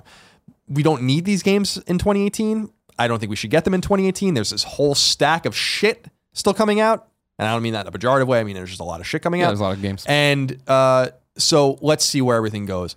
But I'm, uh, but I mean, I'm super excited about The Last of Us Part Two. I'm super excited about the possibilities of The Last of Us Part Two, and I'm really interested and intrigued and tantalized by Death Stranding, specifically because Kojima's mind is so unique and so strange that uh, only he can deliver these specific kinds of games. And I'm glad that he's finally getting out of Metal Gear, which I think became a comic book at the at, Sure. at, at the end, um, and really lost what it was all about. Um, I think it lost what it was all about games ago, not necessarily with Five, which I barely. But that'll be the interesting thing about it, being a Kojima fan and being such a Metal Gear fan, is the fact that I don't know if, and I guess it, it, this is back to the argument I always make that are we to the point where, for a video game player, uh, Naughty Dog making a game is similar to Scorsese making a film. You know what I mean? Kojima making a game is similar to uh, Spielberg or something like that, where on paper, I don't know if I was looking if they're pitching me um, the metal what Metal Gear had become. You know, we got the fucking fireman and fucking young Psycho Mantis floating around and stuff like that. If that would have been, I would have been excited from day one for it. If it was just that and it wasn't Metal Gear, if it wasn't Snake, if I didn't think it was a continuation of that story, and I don't know. I guess I'm in the majority or the uh, minority there because it did do fine and it did do well and it wasn't like Metal Gear's name was bringing in millions and millions and millions of fans. We talk about that all the time, right? That like it was a subsect of people that actually cared about it. But I guess that this doesn't make any sense. I mean, right now that's the whole thing is they're loading up this game that it can be whatever the fuck you want the gameplay to be, but it's got Norman Reedus, it's got Kojima. You have both a movie star then to push it, the actual game itself if you don't know about it, and it is a new IP, and then you have Kojima's name if you are an insider who cares. Anyways, We'll see how it all goes. I will. I will remind everyone that he did have the essence of Metal Gear in the first 90 minutes of Metal Gear Solid 5, and they let it go. And so that's what I'm hoping this game is. mm, mm, mm, more like the hospital. If Yeah. You want it to be like the, the whole game like the hospital. scene. Yeah, I think it'll be more like the crazy ass shit towards the end. God, I Yeah. hope not. not. like not open world. I mean, not open world. Yeah, go replay do the same again. missions, that kind of thing. But I think it's going to be fucking nuts though. Uh, back to the topic of the show though, where we're still talking about this stuff. Uh, Gaza UK says, Hi, Colin and Greg. After The Last of Us Part 2 announcement, it has been revealed that Bruce Straley is not involved on the project and is taking a leave from Naughty Dog. I know Neil Druckmann is a fantastic director, but do you think he can direct the same level of gameplay quality out of the sequel on his own? I'd love to know your thoughts. Thanks, Gaza. Royston, UK. I think he's going to be just fine. Bruce is great. Yeah. Don't get me wrong. I'm not saying Bruce, you know, didn't matter. Bruce obviously matters, but they've built such a team at Naughty Dog where I really I'm not concerned with someone else stepping into the roles or moving around doing this. You guys don't understand with Naughty Dog in particular is that I mean we've known people that have come and gone from there, but it's not a place you go in a line of studios in order to get where you're going. That's where you go to to end up, if that makes any sense. And Yeah. so this is a A team of A teams that knows exactly what it's doing. Remember that Neil Druckmann isn't writing the story alone; he's writing it with someone else. And my assumption is that's to put the writing creative duties on someone else so he can direct the game. So, um, you know, I think that you can't read too much into Bruce. I mean, Bruce leaving sucks. Bruce worked on Uncharted 2, Uncharted 4, The Last of Us. I mean, and I'm sure that he has his hands on, or did have his hands in this game, and, and he's, he's only going to be gone for a year. So this, it's not like he can't come back. And what I'm wondering is if he does come back when the game is ramping to full production, in which he will jump back in.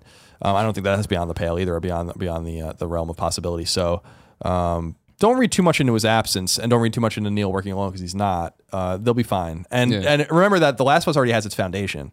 Um, Drake's fortune, for as much as it changed to Among Thieves, was the foundation for what Uncharted will always be. And with with that so- solidified, that's I don't want to say a lot of the work or most of the work, because it's not, but it's some of the work that's done already. Like the, we know what The Last of Us is, we know what that world is, we know how it works, and um, that probably solves some problems for them. And so I think that they're going to be just fine, and they can attract any kind of talent they want at that studio. And, So- I mean, that's the whole thing, though, is that what you're talking about. You go there to end up there, and you see people rise to the ranks, right? Like Kurt's doing the single player DLC. You know what I mean? Josh, obviously, too. But Kurt, I remember when I first met him, when he was just working alongside Ballard on random things for Uncharted, and then slowly seeing him take on more and more responsibilities. To yeah, now they're to a point where okay, you can handle this DLC. We'll go do other stuff and worry about this. And I think that's the same thing with the Last of Us team and the people there. That they obviously are keeping people around, and these people work in The Last of Us, and they get the story, and they get what's happening. They get what makes Naughty Dog Naughty Dogs. There's no fear in that. I think the bigger piece of excitement that we should all really start thinking about is now that Uncharted's done, and again, we un- without it spoiling Uncharted 4 because I think it's a little too close to us for us to get too crazy with it. Uh, the way Uncharted ends um, suggests to me that it's not done,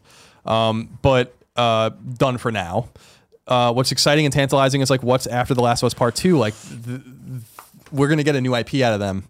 Um, probably, and it would be exciting if it was a PS5 launch game or, or something like that. But we're getting close to the point um, where The Last of Us was so unusual because it was new and we didn't expect it.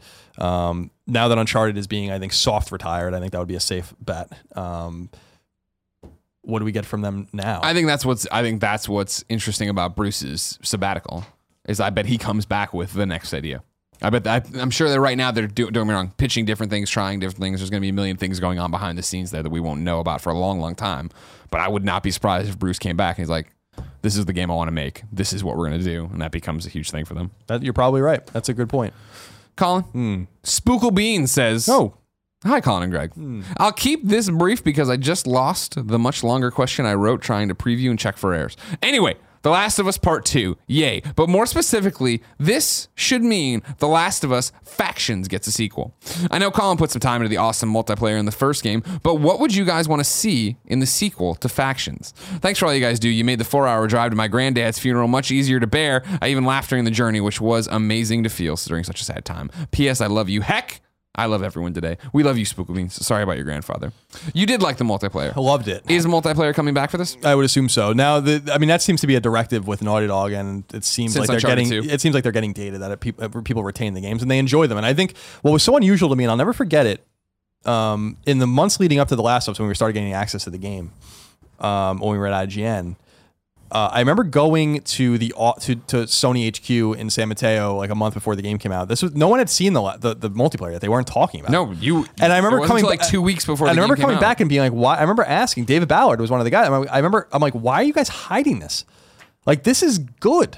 And I, and, and what sh- what it showed to me was, well, it's similar to the stories you hear about The Last of Us about how they their expectations were that it was going to be great, but not what it was. Yeah. Um, that their sales expectations were eclipsed. That uh, the critical reception was eclipsed from what their expectations were, probably from mock reviews and stuff. And when I saw it, I was like, you guys really don't, you guys, you have the special sauce when you make things, but you don't have the objectivity to understand what you have because you're so close to the game. And if anyone had just come in with a fucking brain and saw this thing when it was in development, they would have realized that this was like a really important part of the game. And and I that's what I didn't expect was that The Last of Us is 95% that single player, but there's an important 5% of the game that is multiplayer centric. I played that for 45 hours. I mean, that's that's incredible. I mean, I, I don't play multiplayer games, and I Yeah. really loved it. And I did it originally for the trophies. Then I'm like, but I like this. Like, it's dark and it's methodical and it's fucked up and it's uh, it, it has a bunch of carrots on the end of the stick of your survivors and feeding them and keeping them alive and all those kinds of things. You know, it's kind of like a meta game behind the scenes, and you can totally catastrophically fuck it up by by picking the wrong. You know, like every once in a while you commit to a bonus modifier or whatever that if you fail, like everyone dies, and like you have to be very careful about what you're picking and when you're picking it. If you go into a map. Um, of really good players randomly and you have this really hard to achieve thing, you're going to die and you're going to lose, you know, and that could happen 15 hours in. Yeah. Um, so I don't know that they have to change much. I think a lot of it has to be it's similar to Uncharted, like where I think in Uncharted 2 they hit on what worked and they just kept with it and they Yeah. made little tweaks and add and additions with three and four, but just do the same thing, a factions oriented thing, maybe with a bigger meta story, maybe with a bigger meta game, maybe with a little bit more control over the meta game would be cool. I would like to them put uh, uh, all their resources as possible into the single player, and I would gladly sacrifice the multiplayer for five more hours of a single player game. I would have rather The Last of Us been uh, 15 to 20 hours rather than 10 to 15. So, but that's not really the way it works. So, I don't know that they have to add much, but I think that that was, you know, going back to the story originally, I'm like, I, I was shocked by how much they were hiding it and how it clearly belied a sense at Naughty Dog and Sony that it wasn't as good as it was. And that just goes to show you that even the smartest people in the room don't understand, and they are the smartest people in the room, they don't understand what they have. And now they do. So um, it's the same thing with Uncharted 2 when they introduced multiplayer in Uncharted 2, they didn't make a massive deal about it. They actually made a massive deal about it with 3. Um, and I think that that's, you're going to see a similar thing with The Last of Us, you know? Well, now they know they have something that people like. There's a core Exactly. group. They'll evangelize it, right? That, that they already do. But I think you really hit on the point uh, when you started the fact that it's important to them because I think it keeps it gives them something to talk about. You know what I mean? The more you see community teams like you know like Scott Lowe at Naughty Dog with Arne and stuff like that, that you want to engage your audience and talk to your audience and keep going. And if it's a single player game and it comes out and it just ends, there's nothing to talk about. You don't get to have the fun announcements of a PlayStation blog post talking about your new patch and these new outfits and this new mode and all these different things that keep everybody held over until there's the single player DLC, which I would assume will happen again since they brought that over to Uncharted uh, 4 this time around. And then your next announcement of whatever the next game is. It's a way to keep this community going and keep your hardcore happy and keep them engaged talking about Naughty Dog and Last of Us and Uncharted and all these different things. Final question about Last of Us for this topic of the show comes from Kumail H. He says, Hey, Colin and Greg, just a quick question regarding Last of Us Part 2. In particular, Ellie. Do you think she will be have learned to swim after all these years? Presumably. I think they'll make a joke about it because I think they're that smart. You know what I mean? Because that was the one thing I, I'll never. I talk to people about all the time. But when you make the giant jump to winter, and like you you're playing, you get to your first pool, and she jumps in, or you jump in, you're like, I'll get the thing for you. I'm like, wait a second. Like when you guys were started off on this thing, and there's a million things getting, I totally get it. You've just made a huge passage of time and made a big deal about how much closer everybody is. At no point in any of these slow moments did he sit down and explain to her how to swim. There'll be a joke in there at somebody's expense. Yeah, they're, they're self aware. Yeah. Top of the show is brought to you by Jack Threads. When's the last time you ordered clothes online and got to try them on before paying for them? Never, right? Well, that's exactly what jackthreads.com does. With Jack Threads, you can try out any of their stylish tees, jeans, and more at home for free, and you only pay for what you keep. Such an awesome idea. Whether it's a big name clothing brand or the Jack Threads in house line, you can be sure that you are 100% in love with the items you ordered before spending a cent. Colin, who's the most fashionable person at Kind of Funny? Me. No, Tim. And he uses this thing he likes a lot. He keeps talking I about it. I had a one in five chance of being right. You were close. I would put you in the top four for sure. Uh, instead of paying playing internet roulette and gambling on a new size or anything like that, just use jackthreads.com. Go to jackthreads.com and enter the offer code I love you, all one word, when you submit your tryout for 20% off anything you keep. That's jackthreads.com code I love you, all one word, to save 20% on anything you keep. Never buy before you try again. Colin, I did a little bit of Chris Jericho there for you at the end. Uh, let's talk about trophies. Okay. What do you got for me? What's been happening? Uh, let me go. I, I closed the window here. Okay. so! I think we'll have to look at Stardew Valley, of course. Uh, let's see. What else is on here that is interesting? Not much. We didn't go over the last Guardian trophy, so we can do that. That's really not necessary. No, no, no, no, no. Oh, Jesus. Sounds kind of violent. Was- and we didn't go over Ark Survival explosive. Evolved. So let's start with Ark because Ark and the Last Guardian are out. So Ark Survival Evolved, uh, three bronze, five silver, nine gold, one platinum. Huh. Uh, you survived a full day and night on the Ark is a bronze. You tamed a dinosaur and you rode a dinosaur, both bronzes. Um, so that accounts for all the bronze trophies in the game. okay, good. You, uh, for silver trophies, uh, of which there are only five, you see you reached the maximum survival level. One of your dinosaurs reached maximum level. You rode on the back of a T Rex. You rode on the back of a Gigantosaurus, and you personally achieved. Uh, oh no, that's it. That's all of them. And then the rest of them are gold.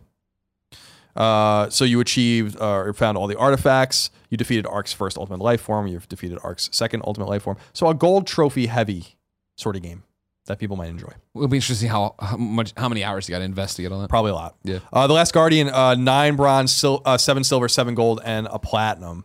Um, as predicted, I said that there would be a trophy for beating the game in less than five hours. There is a trophy for beating less than the game in less than five hours, so you know that that's possible. There, interestingly, is a bronze trophy for beating it in under 30 hours, which seems like it would be almost unavoidable. Um, not that I know, I haven't beaten it, but it sounds like it's about 10 hours long. Um, there's a gold trophy for giving Trico every single barrel, which sounds tedious as all hell.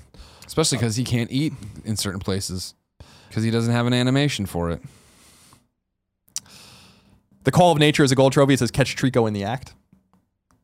So pee pee. Trying to suck his own Pee pee dick. pee pee poo poo, as I like to say. Oh, no, Pee pee poo yeah, yeah. You have to go pee pee poo poo. Pee pee poo poo. And finally, No, I, I gotta. Oh. Is, that- is that finally the next game you're going to? I was going to go to Stardew. Well, I want to talk. oh, Check in with Maple Hamwich, who wrote into kindoffunny.com slash PSQ and says, "Hey team." I had asked a question for the December 6th show, but it was obviously not a thing because of PSX Live, so I'm asking it again here. With the launch of The Last Guardian, I've seen much discussion about the controls and the implementation of Trico. Some people say that the clunky controls are a design philosophy to emulate the difficulty of a human moving in that world. Similarly, they say that Trico's unresponsiveness is a design feature, as mentioned by Ueda, to emulate trying to communicate with an animal. With that in mind, I call bullshit. I think clunky control. I think clunky. Con- I think clunky controls as simulation is just an excuse for poorly implemented controls. Similarly, I think the pet AI is a poor excuse for poor AI. Even if it's supposed to emulate an animal, it's very poorly done with missed opportunities and clever ways to let the player know the animal doesn't care or has acknowledged the command. What do you think of the quote unquote controversy? Clever, clever design, poorly implemented design, or just straight bullshit? This is what I said when I came in and started talking to you guys about it. Is that this would be the Lair argument applied to this. Well, of course, the six axis controls don't work well in Lair. You're flying a dragon, it has a mind of its own. No, I'm playing a fucking video game. If I tell Trico to jump and I'm at a fucking broken bridge, I mean across the bridge, not straight up. What the fuck are you doing? Do it. Yeah, I agree. I mean, I I had played. I was so turned off by the Last Guardian's controls. that I played it for about an hour, and I'm like, I just can't. I can't. You know, like I, I the game literally feels like a PlayStation 2 game. Yes. It- it's as it's as if Team Ico and Gen Design, whatever the fuck finished it, it just just skipped an entire generation and a half. Just like we still control like this. It was- it was- I know this is blasphemy to a lot of people, but it was the same reason why I didn't like Shadow of the Colossus that much. I appreciate it, and I wanted, to, especially with Shadow of the Colossus, I fucking wanted to love it so much because it was so cool. Yeah. Um, but man, was it obtuse. It was just so fucking obtuse. And I'm like, even then, games didn't control like that. So why am I like? I I told the story I think on the Gamescast that when it was when it said tr- hit triangle to jump, I actually started laughing Yeah. like out loud because I knew I fucking knew it. I knew that this game was just. And then I went very a futilely, capsule. went very futilely into the menu and was like, I'll change it. And of course, you can't map the buttons. Yeah, press triangle to jump. That's the way we play video games. Triangle to jump. That is like that to me is everything about the, my experience with the game. Where I'm like triangle to jump. That's it. Doesn't feel right. It it it just is clunky. It's annoying. I'm like, called- I don't, I don't find that fun, and I understand that I didn't give it that much time, but I just don't find that shit fun. And no, that's why I did the same thing. And why I describe it, right? Frustrating, antiquated, pretty. Like it feels like an old game. It is frustrating. It's not fun to play. I like the, you know I was talking about this on Gamescast as well, where I sat down at PSX with a friend who works at PlayStation, and he was like, "Oh, in Last Guardian." I'm like, "Oh, I don't like it." And we started talking about it. He's like. I understand where you're coming from. Don't you know? Take it with a grain of salt. But I think you should keep playing because by the end, it does get a little bit easier. And plus, the struggle you go through controlling them makes you feel like you've. bought. And I'm like, "Duh, I don't. I don't. I can't give you that. I can't give you that. I can't It's- say it seems like marketing speak to me. it's a fucking video game. I'm supposed to jump in and feel great and enjoy it. I'm supposed to enjoy every moment of a game. Or if I'm getting beat up by a boss and killed and coming back and getting a little bit stronger, a little bit stronger, that's a different feeling of frustration, right? And when you're frustrated because I can't make him go to the exact spot I want him to go to, and I know that's the answer and I know what I'm supposed to do, but the game makes me try seven different ways to finally figure out the one way I'm supposed to approach this problem. It's like, no, that's not what games Yeah. are in 2016. It's what I it's what I said. You know, when I talk about adventure games and why I don't like adventure games, point and click games, why I don't like th- these kinds of games. I typically don't like them.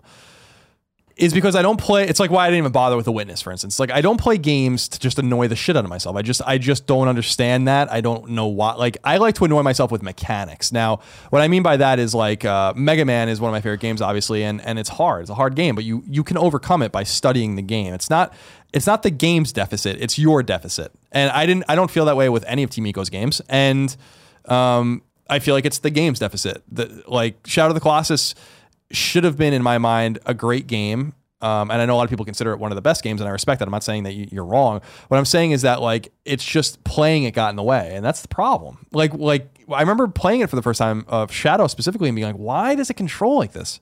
And this was in like this was like ten years ago.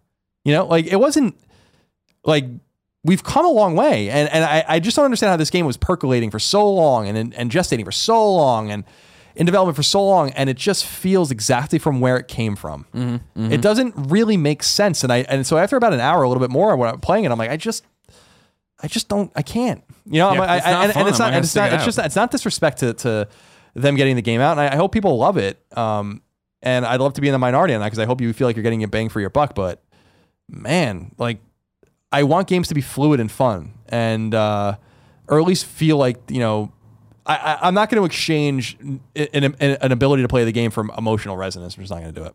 Yeah. So, um, you know, because that's like saying like when you play Gone Home, which I think is one of the great games of the last five years, you uh, you go into the experience and you're like, well, the, like you're just walking around a house. It feels exactly the way it feels. It doesn't get in its way, so you can experience the story. I don't I don't buy that particular excuse, and I, Agree. and I think that that's what it is. I think it is. I think they're excuses um, of why the game doesn't play better, and, and clearly it's a game that's tortured, and it's just a mir- miraculous it got out at all. And I was, I, I said it on uh, on Gamescast. I was somewhat not not shocked because I, I don't feel like I have the the the be all end all view of a game, um, and I didn't play enough of it to have to be able to review it, obviously. But I was surprised by how much people liked it. Yeah, me too. Um, just based on like my little piece of of of, of uh, my little experience with it, I was surprised. And it was one of those things where I, I kind of tried to articulate it on Gamescast, but I don't think I did a very good job of it. I don't know if I'm gonna be able to do it now. Where it was one of those few times where I'm like, are people compensating in a general, unbeknownst way, subconsciously, because people expect that they're going to dislike the game or that they hate it, and so they're trying not to hold those things against it because they shouldn't. See, I think it might even go the other way, where it's I think even if you didn't like, you- you- like, you- you're talking about your Shadow, right? Not working for you, right? Shadow, I played it and I thought it was fun and it was fine. I didn't beat it. I was just I dropped out. I'm like, all right, well, I get it. This isn't again cumbersome controls. I understand why it's like that. I think in that sense, or and especially for time capsule, what games are playing like there, especially coming out of Japan, especially after Ico. Um, but I think it's been a decade of everyone in the world, not the world, but in the video game world being like, those are masterpieces. Those are amazing games. Those are amazing games, and you get this in your head that they're amazing games, and maybe you thought they were an amazing. You thought they were amazing games, so you get here, and it is okay. Yeah, it's cumbersome and fucked up, and I don't like the control. Uh, the controls are cumbersome, and it, it's just most, at least, a little bit frustrating but you're able to look past because it is a Ueda game. It, it, it- shadows can c- cumbersome controls as well, but it doesn't matter. That's the game. That game's looked at as masterpiece. So clearly, I can look past it here if I de- develop this relationship with the cat bird dog. I just wonder if people, you know, were like holding it with like 10 year old lenses or or afraid to be too hard on it.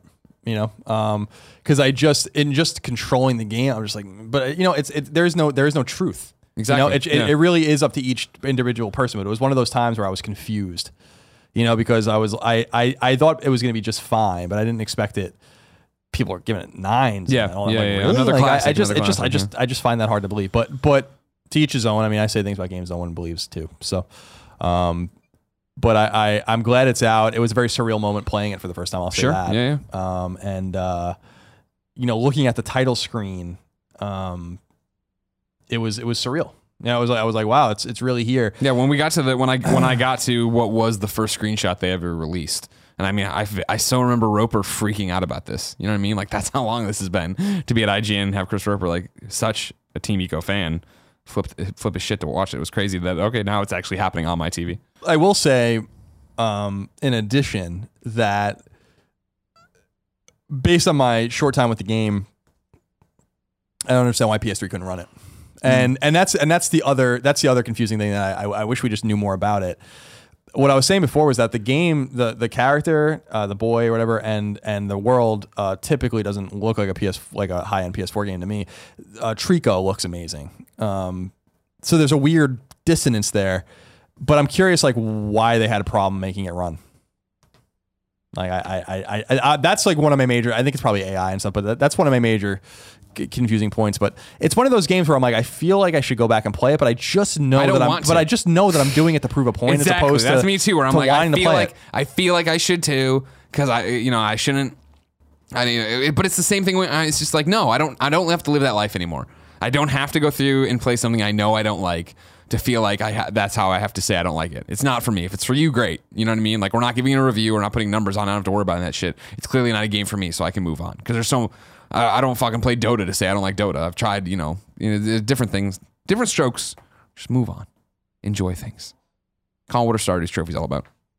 Uh, so first of all, it's worth noting that Stardew's trophies, Stardew Valley's trophies, appear for Vita as well. Um, some people are saying like it's a mistake. These things don't happen by mistake. I, the With the I- exception of Destiny. with Destiny, but I don't even really believe that that was a mistake either. Like I, I think that they were just they were put it up in, in some fucking far flung way we can get this game running.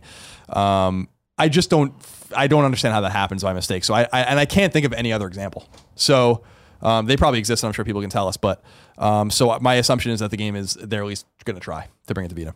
Um, Stardew Valley has 26 bronze, 10 silver, 4 gold, and a platinum. And from what I've been reading, it's going to be very, very hard um, to get the platinum. Harder is time consuming. Well, time consuming. Okay. Very time consuming. So the, there's a gold for earning 10 million currency, 10 million gold. That's apparently going to be extremely hard, um, extremely time consuming. Not the way I run my farm. there's a silver for getting uh, the complete uh, museum collection, which is also apparently random. So um, that might be hard as well. There's there's trophies for uh, relationships, uh, getting 10 heart uh, friend levels with you know uh, someone, eight people, 10 people, 20 people. Some ladies. Uh, cooking different recipes, 10 and 25 recipes, upgrading your house, um, upgrading your house to the maximum size. Uh, there's a gold trophy for crafting every item. There's a gold trophy for uh, shipping every item because obviously it's a commerce game. Um, there's a trophy, gold trophy for finding every star drop, which I think are collectibles. There's stuff for marriage and having kids and all that kind of stuff. So, uh, seems like a pretty robust game. I'm, I'm super excited to play it. I, I'm looking for something like this. I think, um, not knowing for sure if I'm going to like it or not. You So, want to tend to your fields. You can feel the wind blowing through your wheat. indeed, I want to feel the wind blowing through my wheat real, real bad. That's it.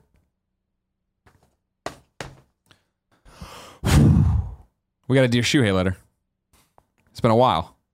Darren Lee wrote in and says, Hi, Greg and Colin. Don't wait for Colin, he won't answer. Long time, first time. I listen every week, and this is a question I haven't heard asked. I am a PlayStation Plus subscriber, and I get free g- games every month on my PS4. I'm not sure I'm going to keep my subscription because the value of the free games has gone down significantly, in my opinion. But there are the occasional gems I would like to keep. My problem is this. Around this time of year, the PlayStation Store has quite a few good deals on some of these games I've previously gotten for free. I want to buy them while they're on sale so I can keep them after my PlayStation Plus subscription lapses. But alas, I cannot because it tells me I have already purchased them. This even occurred after I let my subscription lapse, which leads me to being unable to purchase or even play any of these games. Is there a way around this? Thank you both for everything you do for this great community. I love you both, Darren. That's a very interesting problem that I hadn't been heard of discussed, and I don't have an answer for you. I was wondering if the community of best friends does. Let us know at kindoffunny.com slash PSQ. But yeah, that's totally fucked up. I never thought about that. Okay, I got the game through PS Plus. I've downloaded it. And now if I want to leave PS Plus, there's no way for me to get this game. I was thinking maybe what you could do would be to go onto Amazon if you can, if the game is available digitally there, or at a GameStop get a card. Buy the digital voucher code for it. Redeem the digital voucher code. Even though you're going to go through it, should you still even if you have the little and this might be outdated, but in the old days, even if you had the shopping bag on a thing you owned, you could still redeem another code for it. Yeah, but what I was wondering was so the, the, the quandary is is the the purchase option does not come back, right? Is that what is that what the whole quandary is? Yeah, there's no way for even yeah, there's no way it, uh, it thinks he owns it even when he outside Even when even when Plus. lapsed. yeah. That is a massive bug. This occurred. I'm trying to. I was just trying to think. I'm like, This how even occurred after I let my subscription lapse, which leads me to the so there's just purchase. no way to have it. So I think if you bought it outside and brought in a code and did it that way, that might work. It could be intentional. I mean, the the idea could be that just subscribe again and you'll get access back to the game. Not that I'm saying that that's the right option. Sure, sure. You just maybe it's not. But depending on the price, I mean, like depending on how much the game costs, it might be worth it to just subscribe for another month and just play it. You know, Mm-hmm. if it's a twenty dollar game, for instance, and it costs ten dollars a month to go to PS Plus, which I think it is a la carte, um, then that's a better deal. So Sure. that might be their argument. But it seems like a weird. Um, well, it reminds me of Mark Ryan, our old colleague at IGN, used to wonder why can't he buy a game that's free on PS Plus, even if he has PS Plus. I always thought that was an interesting thing. Like, for in other words, he's like, I like this game, game X, I want to buy it. You can't. Mm, mm, mm. And I'm like, that is interesting. I wonder if this gets into the weeds then of the deal they're signing, right? When Game X goes on to PlayStation Plus, PlayStation cuts that developer, that publisher a check, right? So that, okay, now you're compensating, you're taken care of. And maybe it's some kind of thing where Sony doesn't want them then paying the developer for something they've already paid them for. Yeah, that could possibly answer that answer that particular problem. The funny thing about this is that we've talked about this in the past is that for as much as we know about the behind the scenes goings ons at PlayStation and other places, I've still not gotten many people like I've gotten a few people to talk about like what it's like to like what the deal is or how that works or whatever, but not the the ins and outs of a PlayStation Plus deal. Like no one will talk about it. Mm-hmm. You know, like I'm like, what does the contract look like? What does it say? How much you get paid? Like how like no one will say anything. You know, like it's it's it's I've never heard have you heard anyone say anything about it? like I'm curious what the number is. You know, like what What they pay you? like how much did um what's a big example? Like how much Rocket did League. Psyonix get for Rocket League? You know? Um is it hundreds of thousands? Is it a couple of million? Is it tens of thousands? Like what like what like what is the idea? I've still not in what six years gotten an answer on that, and I, I know Sony will talk about it. So, um, I feel like we talked. I think we've it's been, we've been on off the record dinners together where we talked to developers, and even then they're cagey about yeah what they got. Well, of it. because I think a lot of it has to do with the fact that they're getting wildly different money not numbers, sums. Mm, Yeah, yeah. So anyway, Colin, I want to check in with the readers, reader mail. I want to thank Jericho, of course, for assembling all the questions over on kindafunny.com slash PSQ. But since next week's episode doesn't have the regular les accoutrements, Let's I don't want to burn a lot of reader Let's mail. save it. Let me give you one question, though. Some kid wrote in. Lots of kids wrote in. So I'm going to see what I got here, all right? I'm going to come up with something here for you, Colin. You ready? You ready, Colin? You going to rub it on you, Colin? What do you think, Colin? Who you know, Colin? what do you know? Kid? Where you been? What are you doing? What do you say? I have a whole bunch How of? PSVRs, but I'm, going to save that for next time.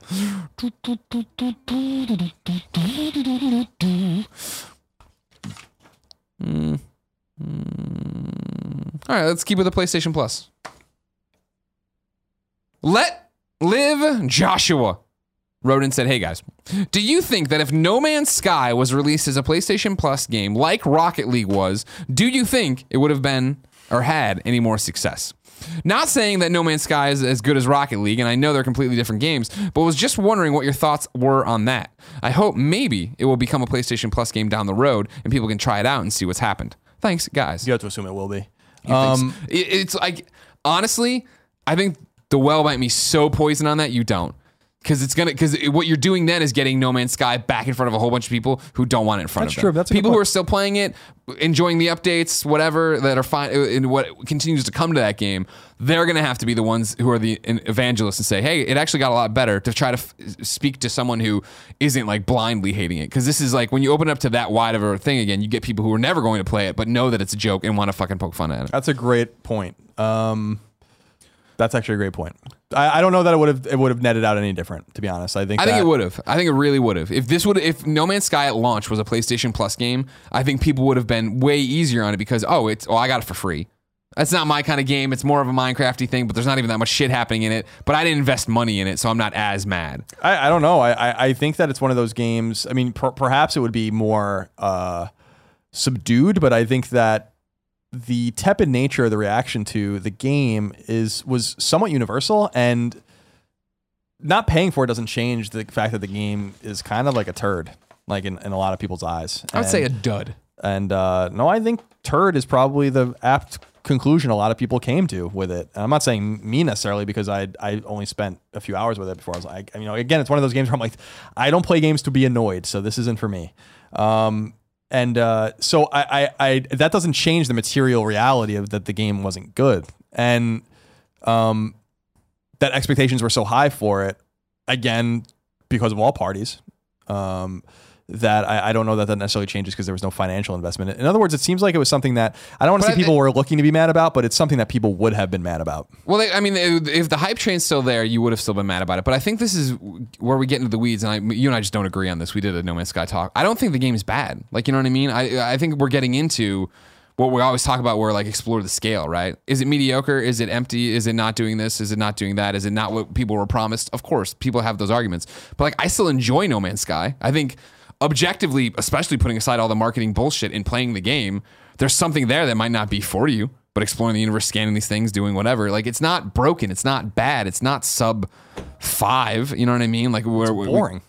for you, yeah. But I mean, like that's the thing where it wasn't for others. But then it, again, like that narrative is lost by the fact that it was it, the real narrative is that it overpromised on everything and didn't deliver. And that's where it gets weird. Where I don't think like, where I'm like I I think dud is a better term for it than turd. Like a, a I just want to call it a turd because I haven't called anything a turd in a while, and so I feel like it's a word that needs to be brought time. back into the it's lexicon. time to get fucking turds the back into lexicon this. must be flexed. I, I'm sure at least three of the games on the drop this week are turds. Uh, no one will play three of the games on there, so I'm sure that we'll never know. Uh, but yes, uh, you know the 200 people that buy one of those games, I'm Yeah, sure yeah. will have some some They'll interesting some words for us on that one. But yeah, I think I, it's inter- it's an interesting argument. I think the anger and uh, general bashing from people who'd not even necessarily played it, I don't think it would have been as bad if there wasn't an investment in it. It would have been there, of course, because again, they've been waiting for this game forever and ever and ever. But who knows? Colin, you ready to meet your new best friend? You know, if I have to. This is PS I Love This Best Friend XOXO. It's where one of you writes in to kindafunny.com slash forums, becomes the friend. We read your PSN name, or in this case, Twitter, and then you hit that person up with messages of love, try to friends them and do this. This one is an interesting one, right, Kyle? Because it comes from our friend Rahul hmm. over in the UK. Hi, Greg and Colin. Hmm. Firstly, it was awesome meeting you both and Tim at PSX 2016. I live in London, and PSX was my first games convention outside of the UK. I've been a long time lo- listener slash watcher of your content, so it was great to see you. I'm writing in because I want to try to help out some of the best friends that att- that attended PSX, and we're trying to collect all the PSX collectible cards slash those that missed out and want sweet collectible cards. And I need your help. From what I could tell, it was designed to be impossible to get them legitimately, i.e., queuing up and playing demos at each booth. However, I was fortunate enough to nab a complete set thanks to my ahem charming British accent. Oi, governor! As well as a few duplicates. So, I was hoping you could help me house some of these duplicates and give away some games. So basically, here's what he has, Colin, in his arsenal. He has the bronze trophy card number 41, PlayStation Experience 2016 card number 42, Farpoint card number 52, Yakuza 0 card number 55, Dreadnought card number 59, Pyre card number 61, Full Throttle Remastered card number 62, Eater? I don't remember this one. Eater? Eater? I don't know. EITR, maybe that's an abbreviation card number 65, Everything card number 67, Watchdogs card number 73. He also has a bunch of Nor- Nor- North American game theme avatar codes that he can't use because of his EU account. He has the PSX uh, PSX exclusive dynamic theme, five premium avatars for Games of Glory, the theme for Gnog, uh, av- the Farpoint Avatar, the Windjammers theme, $10 in PSN store credit. Alloy Avatar for Horizon Zero Dawn. Well, it's not Alloy, though. What is it? I always get this Aloy one. or- Alo- Aloy. Aloy or- so know. stupid. No, you're right. Aloy's right. Uh, the DLC for the PSX Legend Pack for MLB The Show. He has Headlander, Day of the Tentacle, Mother Russia Bleeds, and Stealth Inks. He wants to give these to you, best friends, so you need to tweet at him at Rahul a hoop underscore. So R A H U L A H O O P underscore. Hit him up, tell him what you want, and he's going to draw at random to find out who gets it. So that's a PS I love this best friend who's giving back. And I appreciate that. Good job, Rahul. And good news, Rahul. Your giveaway of codes was brought to you by Shari's Berries. Now, the other day, I remember this. yeah, you heard the story? I don't know about the the story about to say. I just remember that we dealt with this at some point in the past. Shari's berries. Oh, sure. Okay. The other day, I got a UPS notification that we're getting a package at the house. And I was like, oh, crap, awesome. I got to the house, no package. Looked up, looked around, you weren't there, no package. I'm like, mm, this isn't good. Some, they left it at the door and somebody stole it. And I started freaking out and I was Googling around what it might be because it was like six pounds. Like, oh my God, was it hardware? Did somebody send us some kind of weird thing? I don't know what it was. And then I came back and it turned out they put it on our other neighbor's step. They put two boxes of Shari's berries, which I took in the house and ate, and they were delicious. What is Shari's berries? It's chocolate covered strawberries that you can get shipped, and this is an easy, easy Christmas gift for you to lay on one of your family members. Uh, no matter what you're shopping for, Shari's Berries is one of the is the one stop shop for everyone on your list. You don't have to battle the crowds to get the perfect gift. Uh, freshly dipped strawberries from Shari's Berries, starting at just $19.99. That's over a 30% savings, or double the berries for just $10 more. You just need the code to take advantage of this. The code, of course, is XOXO because it's PS I Love You, XOXO, right? So with Christmas right around the corner, there's only one way to get this amazing 1999 Shari's Berries deal and help support our show. Just visit berries.com.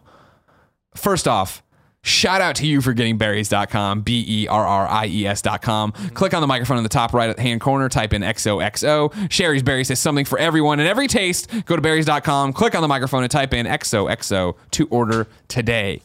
Colin. Hmm. Let me tell you about this week's Forgotten PlayStation game. It comes from Super Cerberus. Super Cerberus says, Hey, Grawlin. I've got a suggestion for this week's Forgotten PlayStation game. It's a game that came out around the launch of the PS4, but I don't hear a lot of people talking about it. I'm talking about a fun little 3D platformer named Knack. Knack is a wonderful experience that's fun for the whole family. Kids will be entranced by the quirky characters and gorgeous art style, which honestly puts Pixar to shame, while the hardcore audience will be pulled in by the surprisingly tough and deep combat. It runs buttery smooth, it has a charming script, and the level design is better than Castlevania Symphony of the Night. I just feel like no one has any concrete thoughts about Knack one way or another. This is a shame because it's probably the best first party game that Sony Studios ever made. Well, besides Little Deviants. Thanks, Super Cerberus. Your forgotten PlayStation game, Knack. How could you forget? How could we forget? Uh, time for PSN's worst name of the week. This one comes from Wes. Wes writes in and says, Hello, Greg and Colin. So I have a funny PSN username to share. During PlayStation Plus of January of this year, one of the games offered was Hardware Rivals, which was awful. Don't ever play it. And two of my friends, friends and I were trying to platinum it. We learned that one of the trophies is beating your friend's leaderboard score. So my friend makes a diff- so my friend makes a different PSN account in order to quickly boost for his trophy. His and his name was Cuckleberry Finn. However, we didn't know that he had this idea to make a new PSN idea. So when we both got friend requests saying Cuckleberry Finn would like to be your friend, it was uncomfortable but hilarious.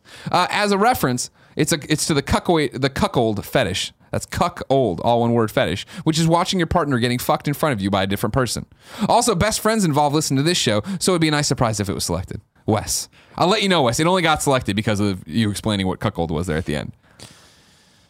Heard of it? Yeah? you a fan of it? No, it's a little disturbing. Okay. Um, but teach his own. Exactly.